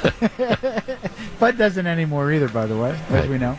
But uh, yeah, I, I follow every every pitch actually. oh, year. really? So when you're when you're in California, you're Oh you're- yeah. Well, you know the, the time shift works for me because 7:10 a, uh, p.m. start is 5:10 here, so my workday is largely finished back in California, and so I can turn on the game and, and follow the game. Which almost you know always I start in my office, and then uh, middle innings I drive home and listen to Bob Uecker on the radio, and then catch the end of the game at home. Okay, so now I, I, just between us, um, is, is there ever this tendency that if, if something happens, do you ever have that tendency like pick up the phone or and call and say, "What were you thinking? You know, why didn't you bunt or whatever?" Well, you can't call the manager during the game. you know, I used to uh, poor you know Doug Melvin, who I really uh, is just a wonderful man, a terrific general manager, and really mentored me um, in baseball. Poor poor Doug, my first couple of years. You know, I'd call and say, "What? You know, there was a July Fourth. We brought up. Remember that guy Joe Winkelsas? What Yes. is Yep. The, the garbage uh, right, guy. right. So we, you know, brought him up as an extra arm, and, and for whatever reason, here he comes in the sixth inning, uh, bases loaded against the Nationals. you know, July Fourth crowd, Right. sellout crowd, and and I call him and I say, "What are we?" And the words aren't out of my mouth, and Alfonso Soriano hits a grand slam. so uh, we could laugh about it now. We- we- Doug and I were laughing about them, but uh, uh, you know, I think that um, you know one of the reasons it's important of good communication between your manager and general manager is, you know, after the game, David and uh, Craig, Matt Arnold will debrief on what they're doing, and it's it's more to try to assess situations going forward than Right. you know. Uh, a rehash of why did you do this? You know, during my trading day in my money management business, I had somebody ask me, "Why'd you do this? Why'd you do that? Boy, that didn't work out." And we make a lot of, uh, you know, every time you're buying something, somebody else is selling it. You forget the manager on the other side here is making moves. We're making moves, and so it's more to inform us on. Uh, sounds like Mr. Baseball is here. Yeah, let me. Now I got to take a quick. I got to take a quick break. For, I got to take a quick break for the news. Can I convince you to stick around for a couple minutes? We'll we'll do a tag team act here with Mr. Uecker. Oh, well, I think we give Mr. Uecker center stage, but I'll hang out. All right, good enough. We're going to take a quick break. It's 10:31. The crew is back. Shout out to the group that I tailgate with every year. Opening day is here, and that means brats, tailgates, and Bob Uecker. And the pitch struck him out, swinging. This is opening day live. It's 10:36. Jeff Wagner, 620 WTMJ. We're broadcasting live from the dugout. I, I, I feel like I'm the MC at a Las Vegas comedy show here. I am joined by Mr. Baseball, Bob Uecker. Mark Attanasio, the owner of the Brewers, continues to be with us. Hey, hey Bob, you've been commenting on uh, Mark's shoes there too. Oh, he's cleaned up. He's really cleaned up today. He's looking tight. Yeah, he's. Uh, I haven't seen too many outfits like that to catch a first pitch. Big time right there. He's catching the commissioner emeritus. See, are, are you going to be doing the play-by-play when that happens there, huh? Uh, no, I, I don't think I've ever called a pitch that Bud has thrown, and I don't think I want to. I, no, he's uh, Mark's Mark's the, the uh, receiver today, and Bud Selig. Uh, in honor of his Hall of Fame induction Right. today, um, uh, is going to throw out the first pitch. So, I'm looking forward to it. Bob, opening does opening day ever get old for you? Yeah, I'm 83. What are you talking about? A little different answer than me, right? I used to be 24. no, not not not the uh, not the day itself. Um, I think all of us, all of the players, everybody, Mark. Um, you know, we've been in Arizona for all that time during spring training, and no, this is always a good day. It I, it never changes. It it it's a big thing for your hometown fans. Uh, I don't care where you are, and um, you know when you see the ballpark, and here we're talking about Miller Park, the grounds crew people here have done an unbelievable job. I mean, the field looks great. It looks mid-season, and all of the improvements that have been made here at Miller Park. Um, I, I'm I'm excited to get here. I, I always have been. And uh, there, there's nothing like an opening day. It, it's, it's a lot of fun. You you, you got to have a lot of county stadium opening day memories. a Oh, little bit man. different here at Miller Park. We were talking about that yesterday on the air, um, or Saturday. Uh, all of those cold days and snow and rain and everything else, but we, we never lost an opener. Uh, opening games were always played at County Stadium, right? And that was Buddy. You know, He's going to make sure you play. Oh yeah, he's sitting in his office with four overcoats on and, and telling us we got to play. You know, but uh, even even going way back to the Braves days, um, opening days in April here were always a little testier. Down in Chicago, Cincinnati, you know, they're all the same. Um, Toronto before they had the Right. enclosed stadium. Um, they're all the same. It's going to be cold. You know, the only guys that have a good time, the pitcher and catcher, because they're playing catch. Everybody else is freezing their, you know what, off, and pitcher and catcher are having a good time. Right. Now, a couple years ago, you started scaling back your schedule a little bit, not quite traveling as much. How's that working out? Good. Um, it, it, it's not so much that I can't do it. It's, um, I think it's time, you know, for our new guys that we have here, Jeff Levering and, and Lane Grindle, to get some more time in and, and, and get on the job too. I'll go on a couple of trips. Um, I don't want to go to the West Coast. Uh, not that I can't do it, but every time we come back home, we don't get back here till six o'clock in the morning. Right. And then by the time you get your bags and get home, it's eight o'clock, and then you got to get up and do a game. That that's the one that's a little tough for me. It's it's tough on the players too. But other than that, no, I'll, I'll, I'll be here every day, and uh, you know, like Cincinnati, St. Louis, Pittsburgh. I love Pittsburgh. I love Philly. Right. Um, I hate going back there because there's still people alive who saw me play, so that's going to make it a little tough. But, but other than that, no, I, I still enjoy being around. I, I enjoy being around the players. You know, I was thinking about what an interesting career you have had, not just in baseball, but but the, the TV and things like that. How did you get started in the TV? How did the how did the Mr. Belvedere thing come about? Being a bad hitter.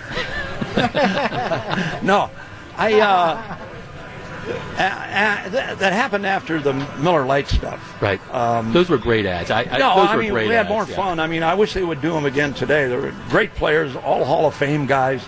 But um, with the Mr. Belvedere thing, uh, they came with a script. I went out and I I auditioned for it. I did do that.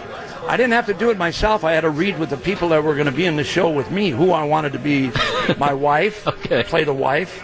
Uh, Christopher Hewitt, who ended up being Mr. Belvedere. There were three other guys. Right. So it, it was who I worked better with. And the two other guys were smaller than Christopher, and I didn't think they could put me in my place Okay. as the father of the family. He was big and very proper, and I thought he, that guy would put me in my place. That would work. But it went on for six years, and Yeah. I did baseball at the same time, and um, I, I had a good time doing it. I really did. I, I enjoyed everything I did. I never, never had a had a backward day, so to speak, uh, in anything. I, I always thought one of the things that was so cool because even when you were doing the national broadcasts, I mean, your heart was always here in Milwaukee. It was always for the, Mm-hmm. Oh, the local broadcasts and stuff. I, I, I never wanted to go anyplace else, and um, not bragging anything. I, I had chances to go. I had a chance to go to New York one time, and Bud Selig really got yeah. But Bud Selig really got mad. if you, Yeah. Bud, Bud figured it out. he found out about it that I'd been talking with Steinberg.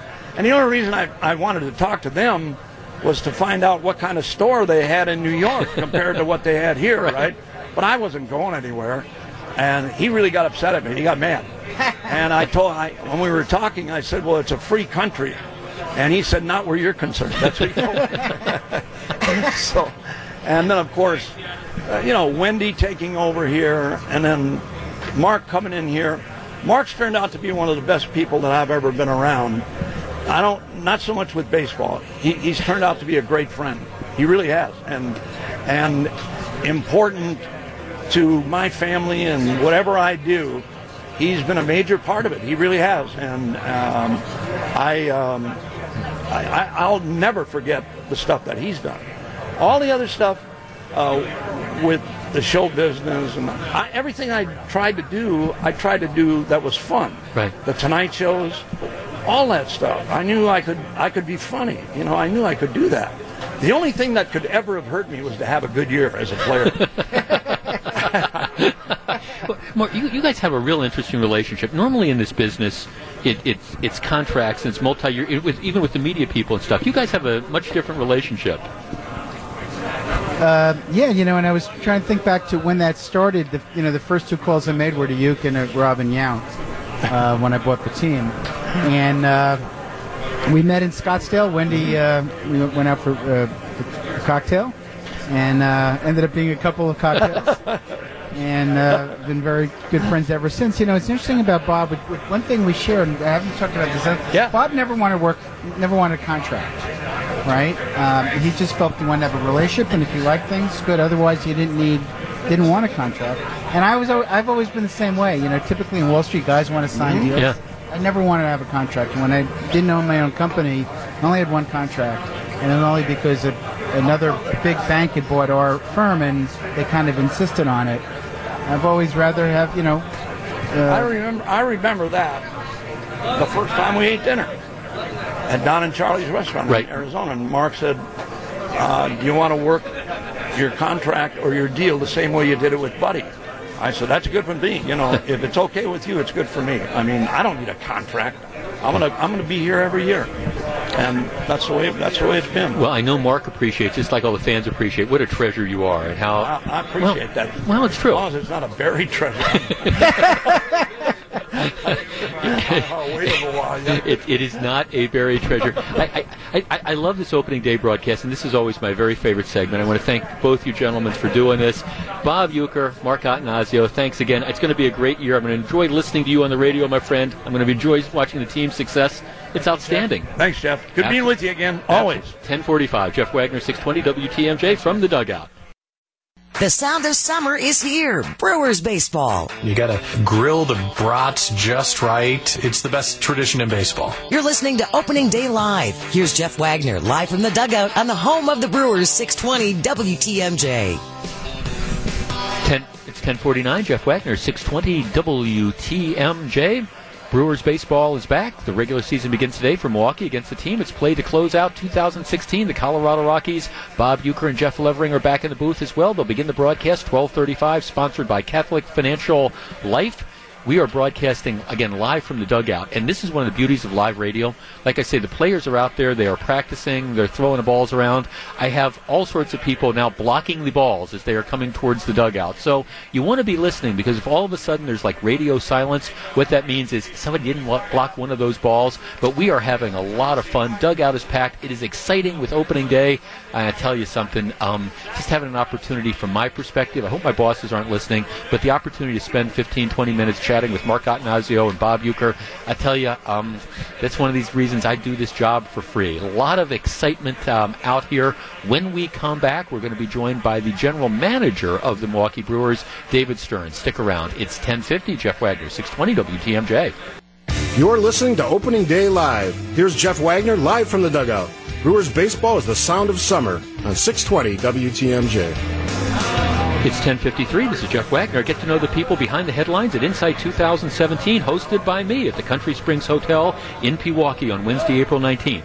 I'll go one-on-one with the voice of the Packers, Wayne Larrivee, less than a week before the NFL draft. Get the inside scoop on the Packers' needs, reinforcements for Aaron Rodgers, and how the team plans to get back to the NFC Championship game. There are only 16 days left until Insight 2017. Get your tickets online and check out the full guest list at WTMJ.com. Right now, from the dugout, we're joined by Brewers General Manager David Stearns. Welcome back. Thanks a lot. It's good to be back here on opening day. I'll betcha. Um, I, I tell you something. You're the one responsible at the end of the day for putting the team together. Um, a lot of good, exciting young players. I think uh, last year the team perhaps overperformed expectations, and maybe the same for this year, huh? Well, I think we're, we're headed in the right direction. We have uh, a good group of young players who are continuing to emerge at the major league level. We have a good group of young players who are coming behind them, and then we have a, a solid group of, of players like Ryan Braun who have been here for a while and can help lead us forward. So we're excited to see what this season has in store for us. Your predecessor, Doug Melvin, kind of started the process with some trades, and for the last you know year and a half or so, you've been pretty actively rebuilding the roster, you know, shaking it up. Is most of that done now? I, I, think it's always going to be a constant state of improvement. I don't think we're ever going to get to the point where we think we're done. Right. Uh, for as long as I'm here, we're going to be looking to acquire as much young talent as we possibly can to keep here for as long as we can to sustain competitiveness. So we're certainly pleased with the progress we've made, but we recognize we have a lot of work left to do. Right. Now, as part of that, as part of your job, obviously you watch the major league teams.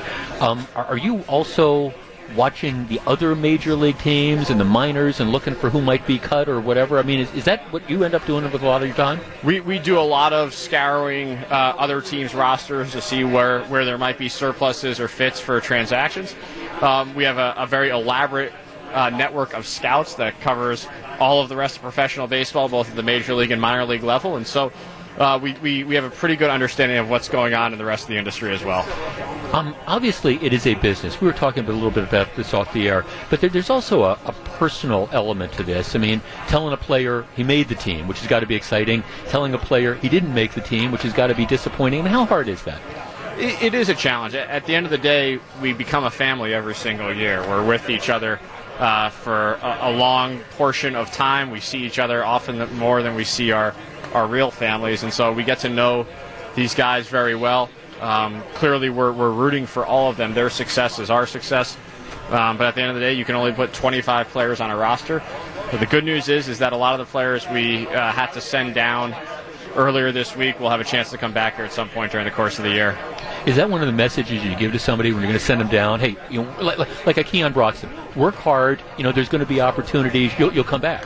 Absolutely. Every year there are opportunities for guys who perhaps didn't make the team out of spring training to contribute on a, on a, on a large level throughout the course of the year. Keon's a great example of that from last year, and I'm sure we'll have future examples this year.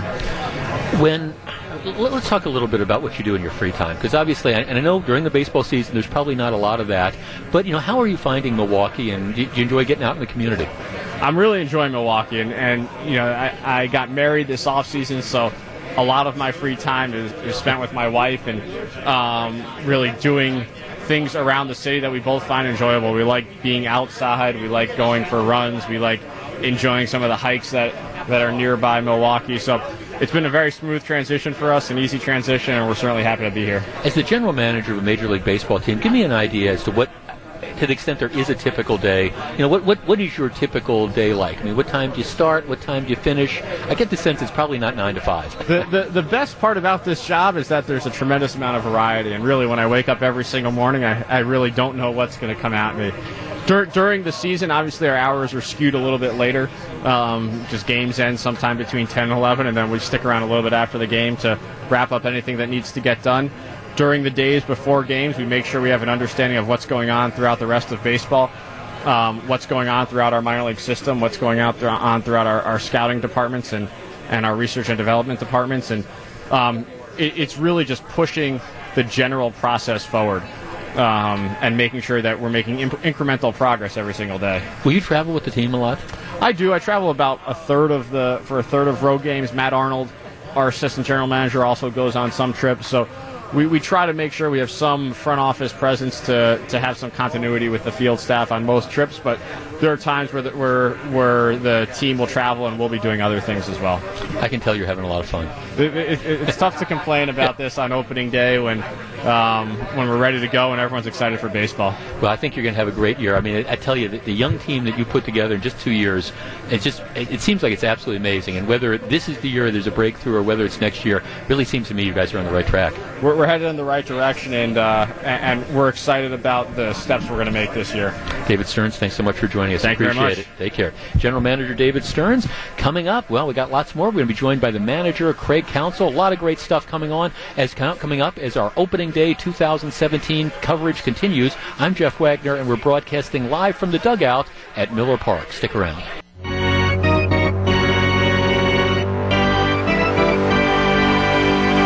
Touch 'em all, Wisconsin. Brewers baseball is back. Braun's coming home, and he's going to score. Ryan Braun, Jimmy Nelson, and the rest of the crew open the season today. Nobody really beats the Brewers fans. They really come together. This is opening day live.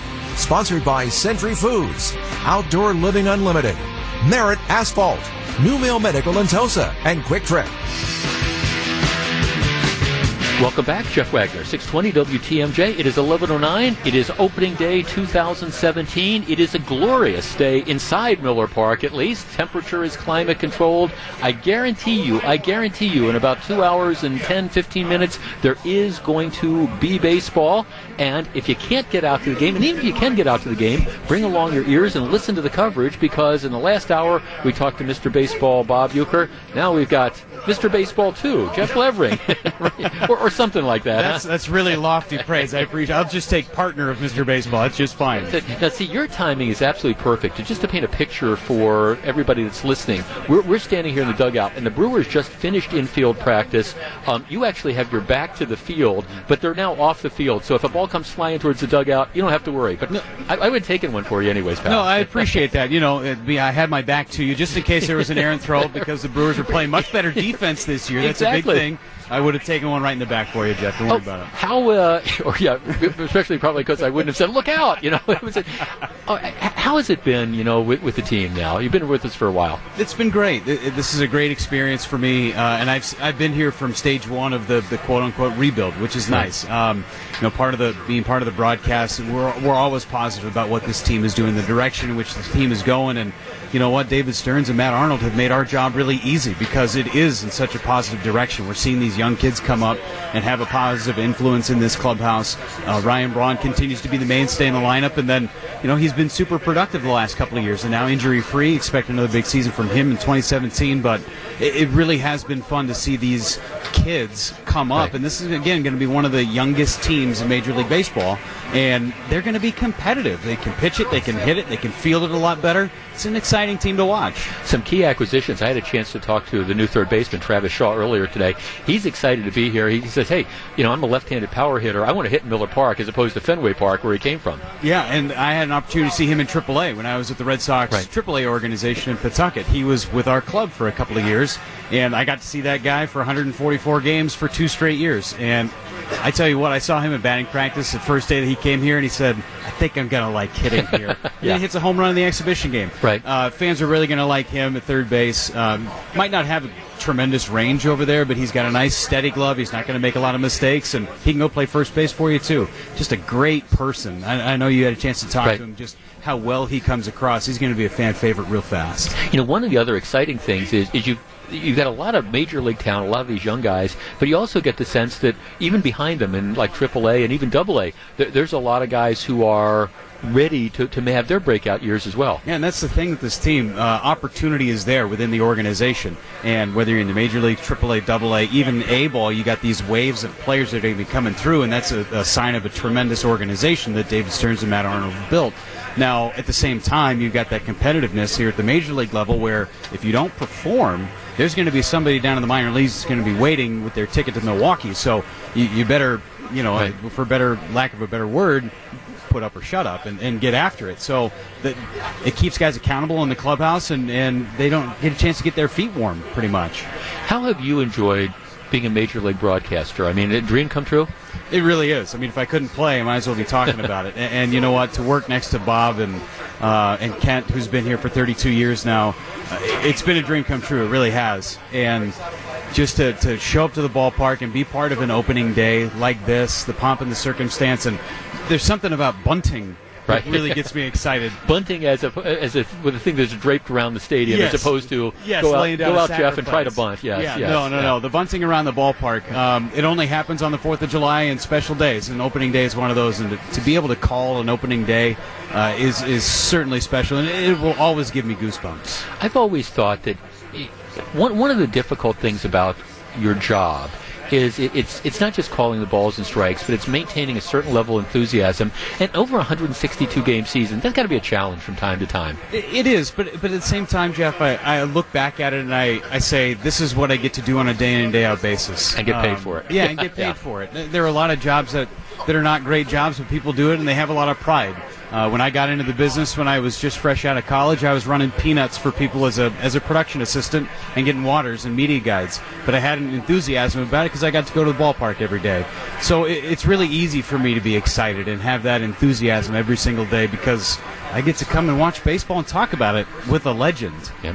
See, I feel the same way about my job. We and, and our, our, our big boss, the head of our radio, the whole radio network, Steve Wexler's here, but he doesn't have a headphone. on. He, he he can't hear us talking about that. Yeah, Right. he's kind of my boss too. So this yeah, exactly. Know, so know what we're he, he, he just didn't hear us say that we'd both probably do this job for free if we could figure out a way to, to, to live on it. Don't that. say that too loud. Yeah. Um, okay, um, you had a chance to make the rounds of the different cities in the National League. Um, favorites, favorite city so far? San Francisco's up there for it's kind of close to home for me. I grew up in Right. Sacramento, so it's 90 miles away. Uh, San Francisco's one for sure. I really like Denver.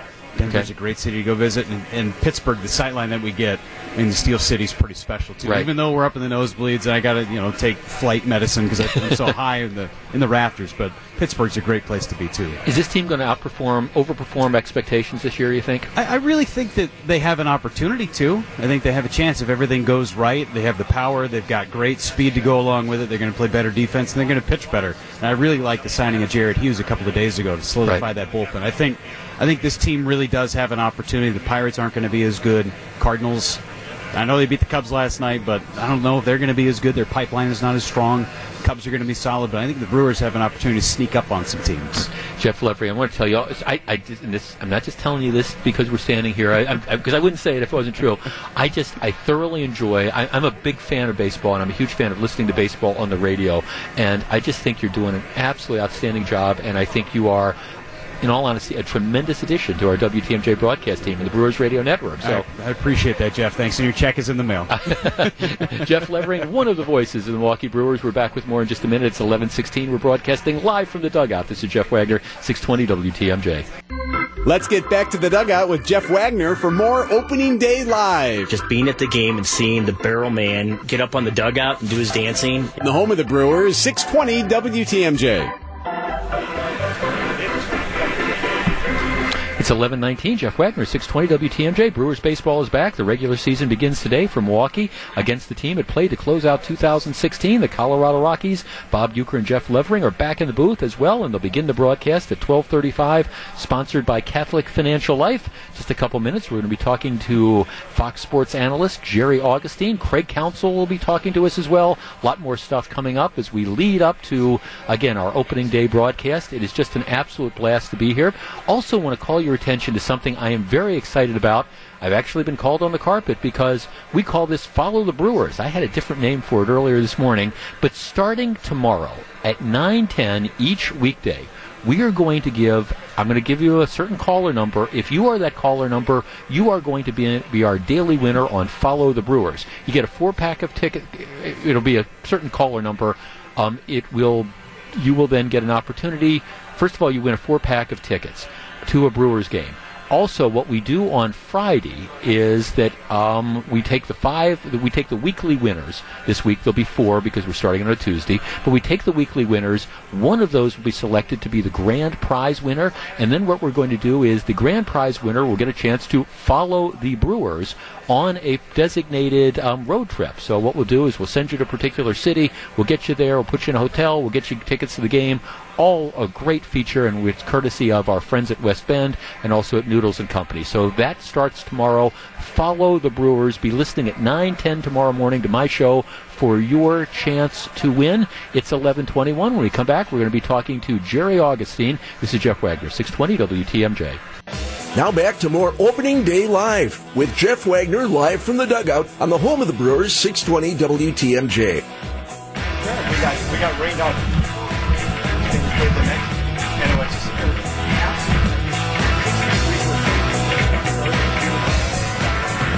It's 11:23. Jeff Wagner. We're broadcasting live from the dugout. It's opening day 2017. A lot of stuff going on. I'm now joined by well, TV analyst Jerry Augustine. Welcome. Nice to be with you. Happy opening Yeah, day see, to we got to put the microphone up further. Yeah, You're a. TV guy I'm there. I'm gonna bang myself with it or something. Okay, and see now we're really in trouble because we're in the dugout, and the Colorado Rockies are now taking infield practice. At least when the Brewers were out there, there were all sorts of people in front of us getting ready to knock down baseballs. Now it's just you and me, pal. Now it's a screen, so now we have to be wide awake to make sure we don't get hit with a ball. You, let, let's talk about your memories of opening day as a Brewers pitcher. You were telling me a couple of the stories about you can you were scheduled to be an opening day pitcher, and it was just raining cats and dogs, huh? Yeah, when George Bamberger took over in '78, I was the opening day pitcher, and uh, first day we got rained out, believe it or not, and it was just pouring, and fans were, you know, were were packing the stands, but just didn't work out. But we got to play the next day. It was beautiful. The sun was shining.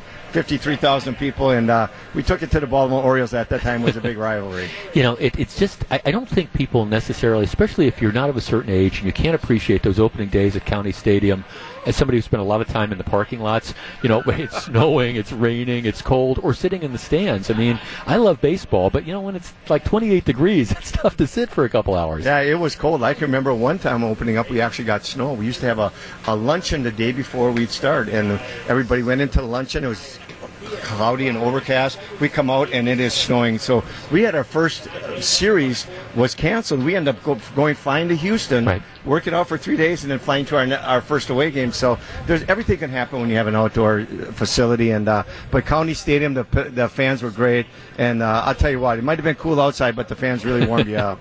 You know, opening day never gets old, does it? No, it doesn't. Uh, it's just a special time, and you know, as fans, it's everything you hear about what this ball club is doing, what David Stearns and Matt Arnold and Mark Attanasio are doing, along with Craig Counsell, what they're doing to build a, a good foundation here, and you know that they bring the excitement by what happens in spring training and the good young players they get and they're developing. But you know what? It's all about these players coming in. It's a start new, and every year you come, you have an opportunity to make history. You get to do something special, and so it's special not only for our fans for the year, but as special for the players. Now, Jerry, you interact with the players a lot more than I do, but one of the things I'm always struck by, like doing the interviews I do today, is how excited these these guys. These are young guys.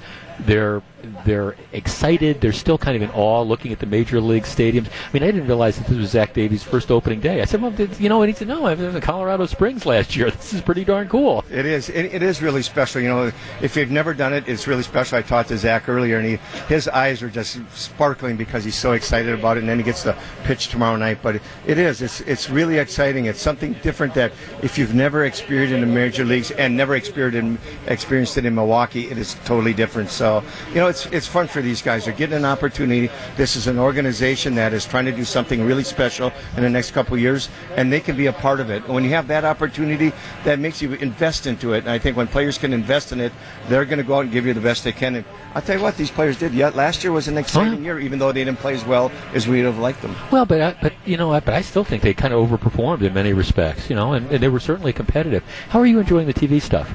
I love it. I, you know what it is. Um, I had the opportunity to play here, and um, being born and raised in Wisconsin is always very special. And then uh, doing some coaching at UWM and Right. and had success there, and it was fun to do. But coming here and being able to tell fans about the game and the excitement that goes with the game uh, is just really special. I love it. It's a part of me, and I, uh, baseball has always been a part of me. So being able to talk to talk with the fans after the game and speak to them about what happened and let them know a little bit about the game is always very special. Well, see, th- actually, I, I'm not, and I'm not saying this just because you're standing here, but one of the things I think there's a lot of people that play the game maybe, but don't necessarily have the ability to communicate the stuff about the game, and I think that's something that's really one of your strong points, explaining, you know, why something happened, or you know, why they threw this pitch, or why that pitch didn't work out, or whatever. It, that you're, that's the experience that you bring. You know, you know, Jeff, that, I really cherish that. You know, what the fun thing is to do is we all know baseball. Fans, we all they all come to the park. They know you hit the ball, run and Right. steal bases, and all that stuff. But when I see something in the ball game that's a little bit different, that I can convey to fans, and next time they go to the ballpark, they might walk and say, you know what? Augie talked about it the other day, or Craig talked about, or Rock talked about the other day. And when you do that, they learn something about it, and they, all of a sudden they say, you know what? This is fun. Oh, I get to see another part of the game that I didn't quite understand. And I think that's our job as analysts to bring that part out. And it is really fun. And it's fun when you have a good young group of kids like they have this year. You know, one of the things I, I think Uecker, Uecker taught me early on was that, you know, when, when there's a fly ball hit, the, the announcers, a lot of times you, you don't necessarily look at the ball. You look at the outfielder because the outfielder, you know, you, you can tell. It, it, you know, the outfielder is going to know whether it's going to be over their head as a home run or whether it's going to be a routine fly or whether they're going to catch it. You kind of start to watch them to see how they play it. It is. It's you know, and you start watching positioning. You Right. watch pitchers. You know, you, you take a guy like Zach Davies as opposed to a guy like Jimmy Nelson or Wily Peralta. The way they're going to be, be positioned, you start learning that stuff. You start seeing what guys are doing, or what VR does on first base, how he reads the pitcher, and you, you get to see these things. And and that's one thing that we get to do by conveying that. They can go out and say, hey, you know what? He's taking a little bit bigger lead. I see his hands are off his knees. Hey, he might run here. Or you say, here we're in a, we're in a vital part of the game. This is a two out. This is a big out. It could change the whole complexion of the game. And, and guys coming in out of bullpen, it's just a fun part. Baseball is a great sport, but it changes every day. Right. And that's what's so neat about it. Okay, aside from the obvious thing, which is the money, how has the game changed since you played? I I think that I think athletes are better. I, I, I really believe it. I think back then when when we, when we played, uh, we went about it and we played as hard as any. How hard players play has never changed because everybody goes out and gives you that 100%. But I think now there's so many things that players have with workouts and different routines they go into. And now you look at spring training alone. You go to spring training now and you get there at six in the morning, and players are there going after it. When I played, we'd start at nine. Guys come in at about eight or eight thirty and go ready for practice. So that has changed. Uh, the way you go about it, your routines are different. So that way, it's really changed. And with all the the things you can do with watching watching things on replay and Right. things has really changed the game. Did you have off-season jobs when you were playing, or, or was, was it a full-time thing? I I tried. I was the kind of guy that if I had to work, I would find a little job. I worked UPS actually for a couple of winters, and that really, When you were playing ball? Yes, and it got me in the best shape, you know, because I had to work. I did that. I worked that. Um, but I, what I try to do is I try to always do something in the winter. If I wasn't playing winter ball or trying some, just to do something in like take something educational. Why? Why Right. try different things? I even tried to go to law school. Believe it or not. Really? I tried it. Didn't get there, but I tried. Would, wouldn't that be something if we saw one of the Brewers players like jumping out of a UPS truck? And I, I don't think that would work today. I don't think it's going to. Jerry Augustine, everybody can see you on Fox Sports. You do a great job, and thanks for spending some time with me this morning. Thanks, I do Jeff. It's appreciate always it. great being with you. You've been counting down the days, and so have we. The wait is over. Brewers baseball is back. They can go far. I think they're real young, and I think they have a chance. You're listening to Opening Day Live.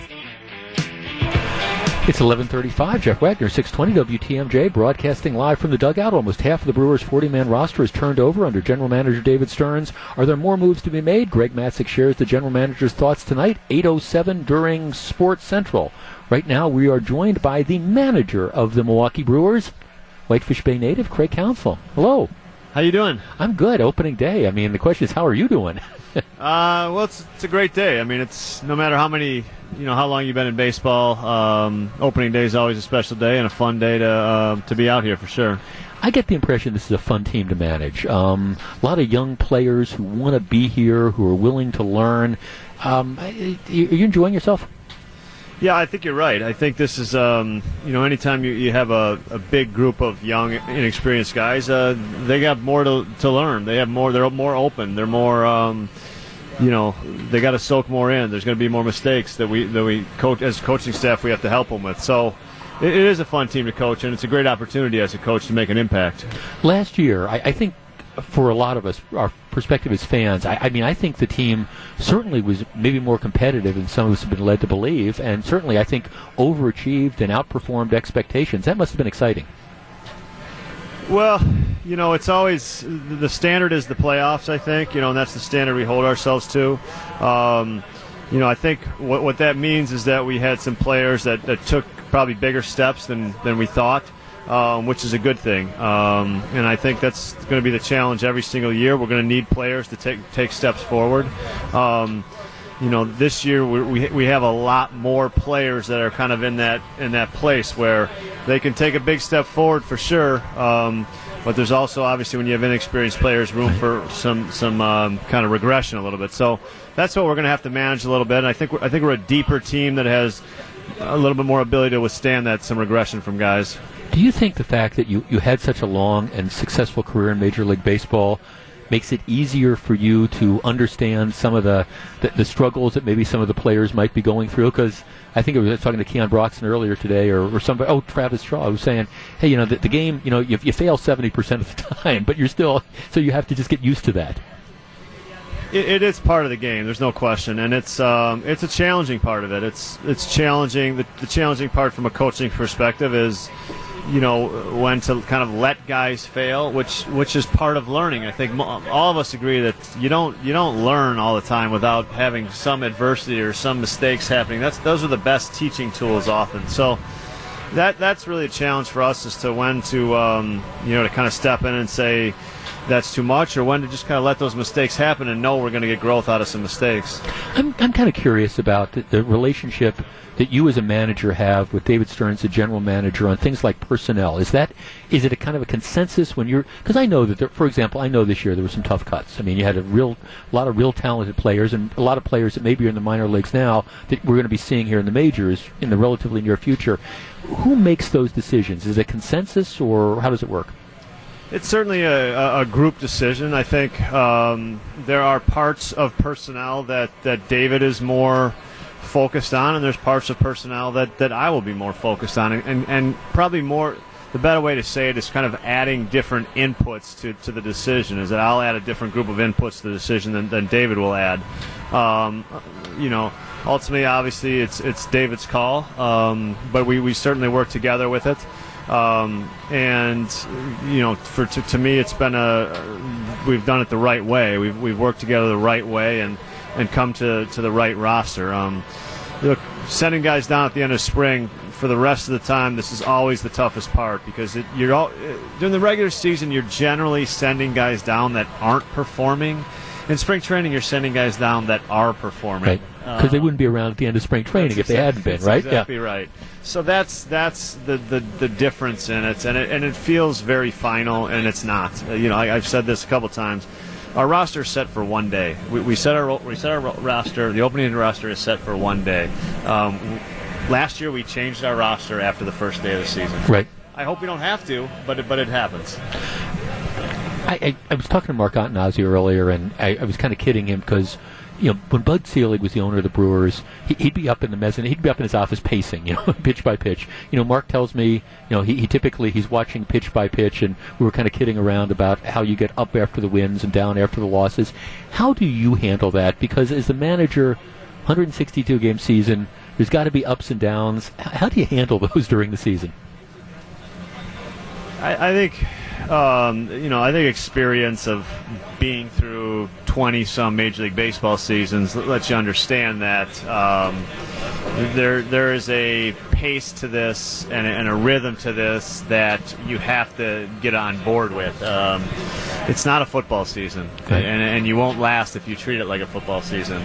Um, so it's you know the, the, the simple the simple way is you know kind of when you walk out the door, it's over, and and, and you're, you're starting to move on to the next day, and and I think that's what um, it, it makes you better at your decisions. Uh, it, you make clearer decisions, and and you also stay refreshed and stay clear-minded and, and have clarity in all your decisions as well. Are, are you able? Now, see, that sounds great, but I mean, are, are you able to do that? I mean, after a after a tough loss or a big win, and I, I know you know Whitefish Bay guy, um, great family. So I mean, I understand how grounded you are, but you know, seriously, after one of those tough wins, can you go home and just kind of say, okay, well, tomorrow's another day?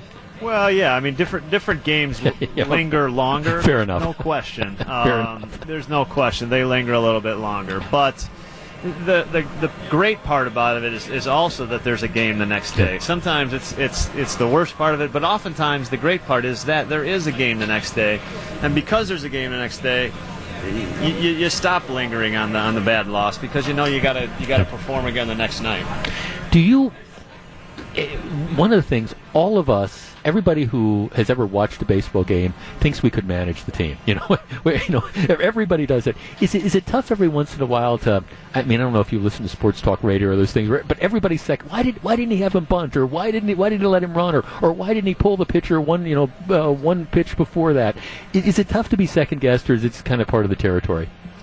It's really what makes baseball great. I think that the is is part of it's part of what fans love about it. I, I, I mean, I, I honestly I still marvel at the fact that Joe Maddon is being questioned for his moves after they won the World Series. Right. I, I think it's actually laughable almost that, that, that, that they're that they're questioning his moves. So you know it's part of the job, um, and it is a great part about baseball that it, I think it connects people in ba- people to the game. Um, that it's simple enough to second guess a Right. lot.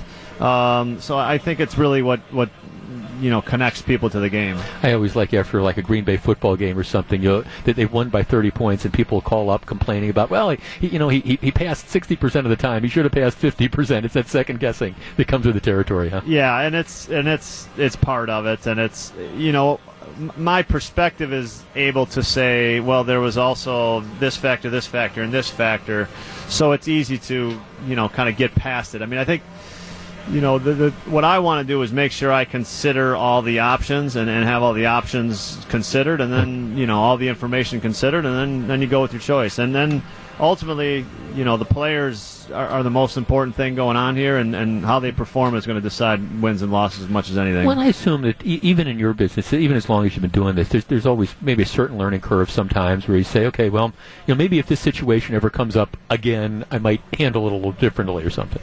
Yeah, of course, and and you know, really more so on how you handle people than how the strategy of the game goes. Right, right. I, I think what I would is what I'd say, and um, the, strategy of the game is um, it becomes finite. There are situations that come up that. Um, that, that throw you for a, for a little bit of a loop always. That's what's great about the game. But um, I think managing people is where you really challenge yourself. And can I do can I do that a little better and, and get more out of that person? Craig Counsell, manager of the Milwaukee Brewers, thanks again for your time. I think you're going to have a great season. I always appreciate you spending some time to join us. Best of luck this year. Thank you, Jeff. All right, we'll be back in, with more in just a minute. It's 11:44. Jeff Wagner, 620 WTMJ. The sound of summer is here. Brewers baseball. The game watching is great, but the people watching is better.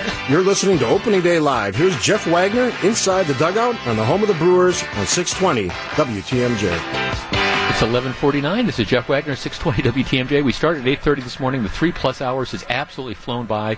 And if it sounds like Craig Counsell is a really nice guy, I, Craig Counsell is a really nice guy. I've just been having the time of my life with our various interviews this morning. You can get to know the people behind the headlines at Insight 2017, which I'm going to be hosting. It is at the Country Springs Hotel in Pewaukee on Wednesday, April 19th. That's two weeks from Wednesday. I'm going to go one-on-one with the voice of the Packers, Wayne Larrivee, less than a week before the 2017 draft. Get the inside scoop on the Packers' needs, reinforcements for Aaron Rodgers, and how the team plans to get back to the NFC Championship game. It's your opportunity to see a lot of newsmakers up close and personal. It's going to be a lot of fun. There are only 16 days left until Insight 2017, so get your tickets online and check out the full guest list at WTMJ.com. One of our new additions just in the last couple days, Joe Bartolotta, Bartolotta restaurant fame. He's going to be there. We're going to talk about entertainment, oh, options and dining things and all the different trends. That's going to be cool. Many fans believe Brewer games are about four things baseball, beer, brats, and tailgating. The last element is unusual for Major League Baseball, but not for Wisconsin sports. WTMJ's Jay Sorgi has more on this time honored tradition. Let's check out Jay's report. In most Major League Baseball cities, a game day is about taking yourself to the bar and having a couple of beers and a trademark local sandwich before heading to the ballpark. In Milwaukee, it's very different. This is my favorite day of the year. So fun. It's about bringing the bar and grill with you to the ballpark. It's part of the DNA of our fan base. Brewers Chief Operating Officer Rick Schlesinger has walked past bratwurst and beer parties in the parking lots for at least a thousand Brewers game days. Milwaukee baseball historian and author Bob Buege has had about 5,000 of those game days. It's just a Wisconsin thing that's developed, and we kind of expect it. Expected in Milwaukee, but not many other major league cities, because Miller Park has something that few stadiums have a huge parking lot surrounding the stadium. There aren't that many that have the parking that, that Miller Park has. In fact, MLB.com lists only six major league stadiums with parking lots fully surrounding the stadium with no tailgating restrictions. Few stadiums have the number of spaces that Miller Park does. Every stadium has a separate footprint, and there's a lot of politics about where a stadium can be built and how much land.